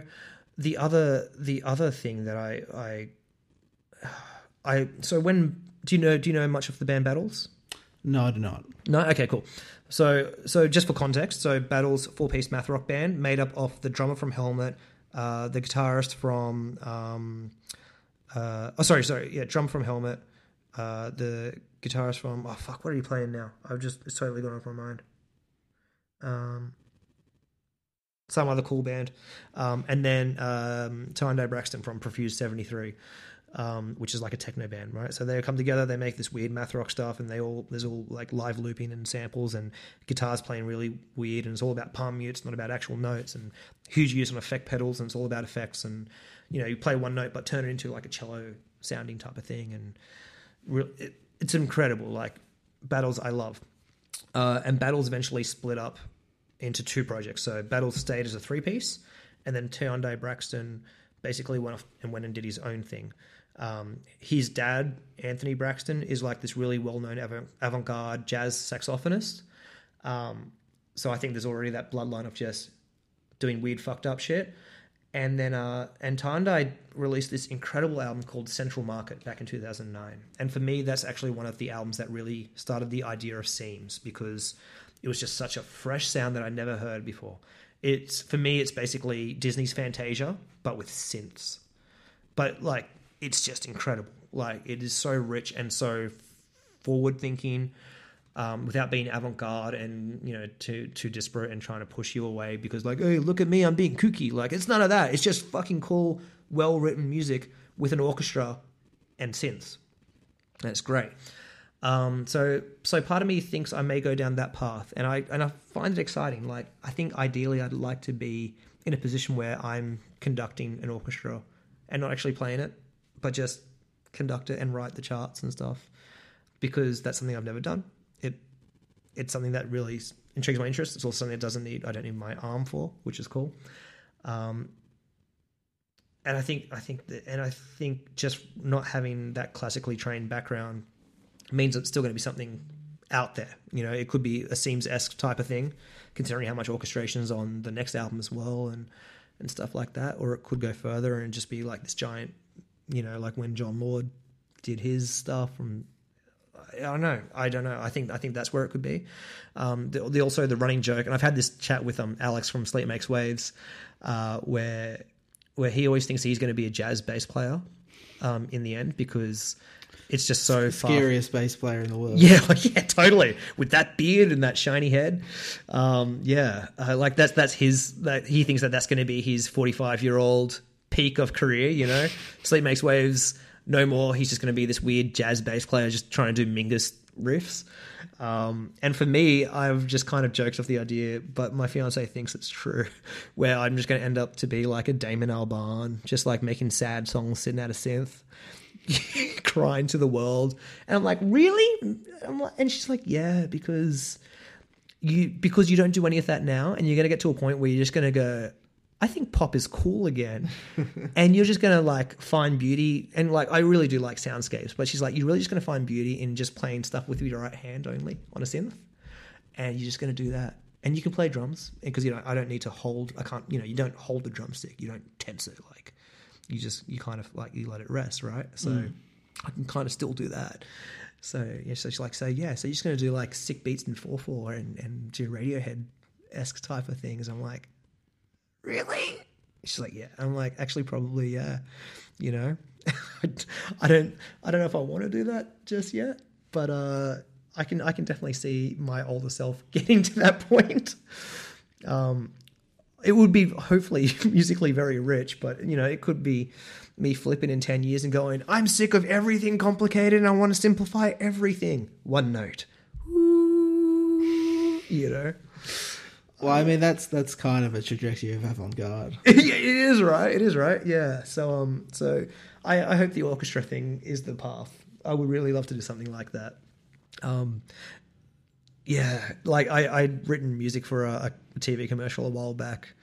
Um, and it was an orchestration piece, but we we did it in the studio with like five people and just some clever overdubs. Mm. And uh, and even like the Queensland Symphony Orchestra like tweeted me and they were like, "We love this piece that you've done that you've written," and I'm like can I come, can I can, can I come over and just you guys need a conductor? can I? Hey guys, how do I? yeah, it didn't go so well that time, but uh, I for me that's the dream. I think just to mm. do something really cool and big and just make it different. Like have a thirty piece orchestra, forty piece orchestra, but don't play orchestral music. Just make a really cool big sound. Mm. You know? Yeah. Yeah, hopefully. Mm. One last question. Uh, it's a pretty simple one. What have you been listening to, watching, or reading recently? Oh, okay. Uh, reading, I don't make time for books um, because uh, if I could be reading a book, I could be writing music. So that, that's a general thing. Um, but the last book I last two books I read was um, How Music Works by David Byrne, which is which is cool. And I don't like Talking Heads that much, and it was a great read because there's some really cool, interesting music theory stuff, i.e., uh, you know, writing music for the space as opposed to writing music just period. So I, I like the birth of stadium rock, how jazz kind of came in development, um, why orchestral music is so legato based because you know halls, reverb, all that. So that was cool. Um, and recently also reread the um, Relationship of Color by Josef Albers just because again color theory I really like nerding out that stuff and the pictures are pretty because it's art. Um, so that's that's reading. Uh, watching I also don't make time for TV because my day job is in TV. Um, so the last thing I want to do when I come home is watch content. Uh, but having said that, the last few things I've watched um, is I loved The Good Place. So well written, such a great perspective, um, and uh, and No Activity. Uh, I re- I really like just twisted dark comedies, um, especially stuff that's really subtle. So even like back in the day, like The Office and Parks and Rec and um, Arrested Development, I love and Thirty Rock. So that that's always kind of my go to. Um, I recently watched Bandersnatch as well. So I, I like Black Mirror. That's my on and off show. Um, Bandersnatch. That was pretty fun. Um, everyone's like, oh, it's so revolutionary. It's like, oh my god, just buy a PlayStation and play Detroit for Detroit Human. Like that's that's that's a fucking story. But yeah, it was still cool. Um, and then listening, uh, let me open up my recents on Spotify and I'll tell you. Now this is this may be ruined from the car trip. Wait, Bandcamp last recent purchased albums. That will probably be better. Oh, Piniol, which is amazing. They're a math. They're a French math rock band made up of two French math rock bands. So Ni and PoiL, they're two separate French bands. Uh, so they're now a seven piece, two drummers, two bass players, uh, three guitarists. It's, it's fucking sick. It's great. Um, and then also, uh, he was eaten by owls. So they're an orchestral math rock band from England. So uh, literally math rock, but played with like cello and violins and and drums with brushes. Um, Ellen Kirkwood's a part. So Ellen Kirkwood is this incredible trumpet player from Sydney, um, who runs the Sirens Big Band, which is basically like a huge big band, I guess, with a with a lot of amazing, accomplished jazz musicians, including Sandy Evans um, and Andrew Keller is on this as well. So it's jazz, but it's it's definitely a concept a concept album, which is amazing. Um, and Schnellertollermeier, which is another. I really like math rock. There we go. Um, they're they're a math rock band from I can't remember where, um, but they're a three piece. But they normally play a lot of jazz gigs. Um, Kuroshimi, I only what is chaos, but I only bought that because I'm on it. Um, but it's cool. It's avant-garde black jazz. Um, Brian Campeau's Old Dog New Tricks. So Brian Campeau is a Melbourne acoustic based artist, um, and Chris also plays drums on it because again, Chris is in a million projects. Um, I was also supposed to play bass on one track, and I Brian and I just never got around to organizing it, and I still regret it because it's a fucking great album. And I think the song that I was on, I think I can pick it out because he was like, "This song's perfect for you." And then I, it's track number twelve. Again, I don't know song names, but uh, I'm pretty sure that was the one. And I'm like, "Oh man, I really wish I played on that." Um, uh, I I think it's called. I think the band's called Mole or maybe Mule. Uh, M O with the slash through it. Ol, L, Mole. M O L. Uh, the album's called Jord. So they're basically like a Deafheaven. So I love Deaf, Deafheaven's Sunbather album. Like just incredible. And I've hated everything that Deafheaven have done since. Uh, but this Mole album for me is like Sunbather 2.0. Like it's just huge black metal type of thing. Uh, and there's a Tangled Thoughts, No Tether, um, and then Tangents, New Bodies. Tangents are incredible. Um, they're like a six piece, no, five piece uh, avant garde jazz improv, but they have a, a I just call Ollie the laptop dude. So Peter Hollo, who played cello on the Seims, the new Seims release, which will come out, he plays cello in Tangents. Um, but the cool thing with Tangents is that they all reroute to Ollie, the laptop dude, um, and he has a whole bunch of effects and a mixer and stuff. So, so what's really interesting is like the drummer Evan. He plays really sparse type of motifs first. So he will leave a lot of space in it. So he'll be like, bah, tss, bah, bah, bah, tss, bah, you know, just something like that. And then Ollie will record that into his thing and then play it back with like maybe like a reverse delay or something. So then you've got that drum, and then Evan's like, "Oh, cool! All right, that's the drum loop. I'm gonna go like da-da-da, da-da-da," and just does all these really cool, again, nerdy little dumb things. But then Ollie's like, "Oh, that's cool. I'll loop that bit, nah, that," and then that goes in, and it is it's just really an expansive sound. They played with us when we played with Tortoise, um, back in 2016. Uh, yeah, I yeah. There's actually I just realized that all of those bands except for two are mostly Australian or three, mostly Australian bands as well. There's a lot of good stuff coming out here. So, um, but oh, sorry, that was Bandcamp purchases. I'll, I'll open up my Spotify um, just to just to make sure I've not missed anything. Um, so Spotify recent ones. Oh, so uh, we've listened to Turtle Skull, um, Beck's Odelay, um, Bad Bad Not Good. So they're like a soul dub band. Uh, Alarmists, they're an Irish um, math rock band with two drummers and two guitarists, and they all play keyboards. They're amazing. And also, No Doubt's Hella Good, because um, that's kind of been the joke of the joke song for the tour. Mm. So we've been playing hella good at every. I play it now, but there'd be licensing issues. But, um, hopefully, if I sing the riff, it's not an issue. yeah, I didn't make that a short answer, did I? I'm not very good with short answers. I think I that's mean, why we've. I, think that's why the, the, I think that's how we've hit the record. Yeah, so I have to, I have to cut out the first little bit, but I'm Yeah. pretty sure we're at the record. Yeah. So you are the now the new longest interview. I I thank you, and also to everyone else, I'm sorry. yeah.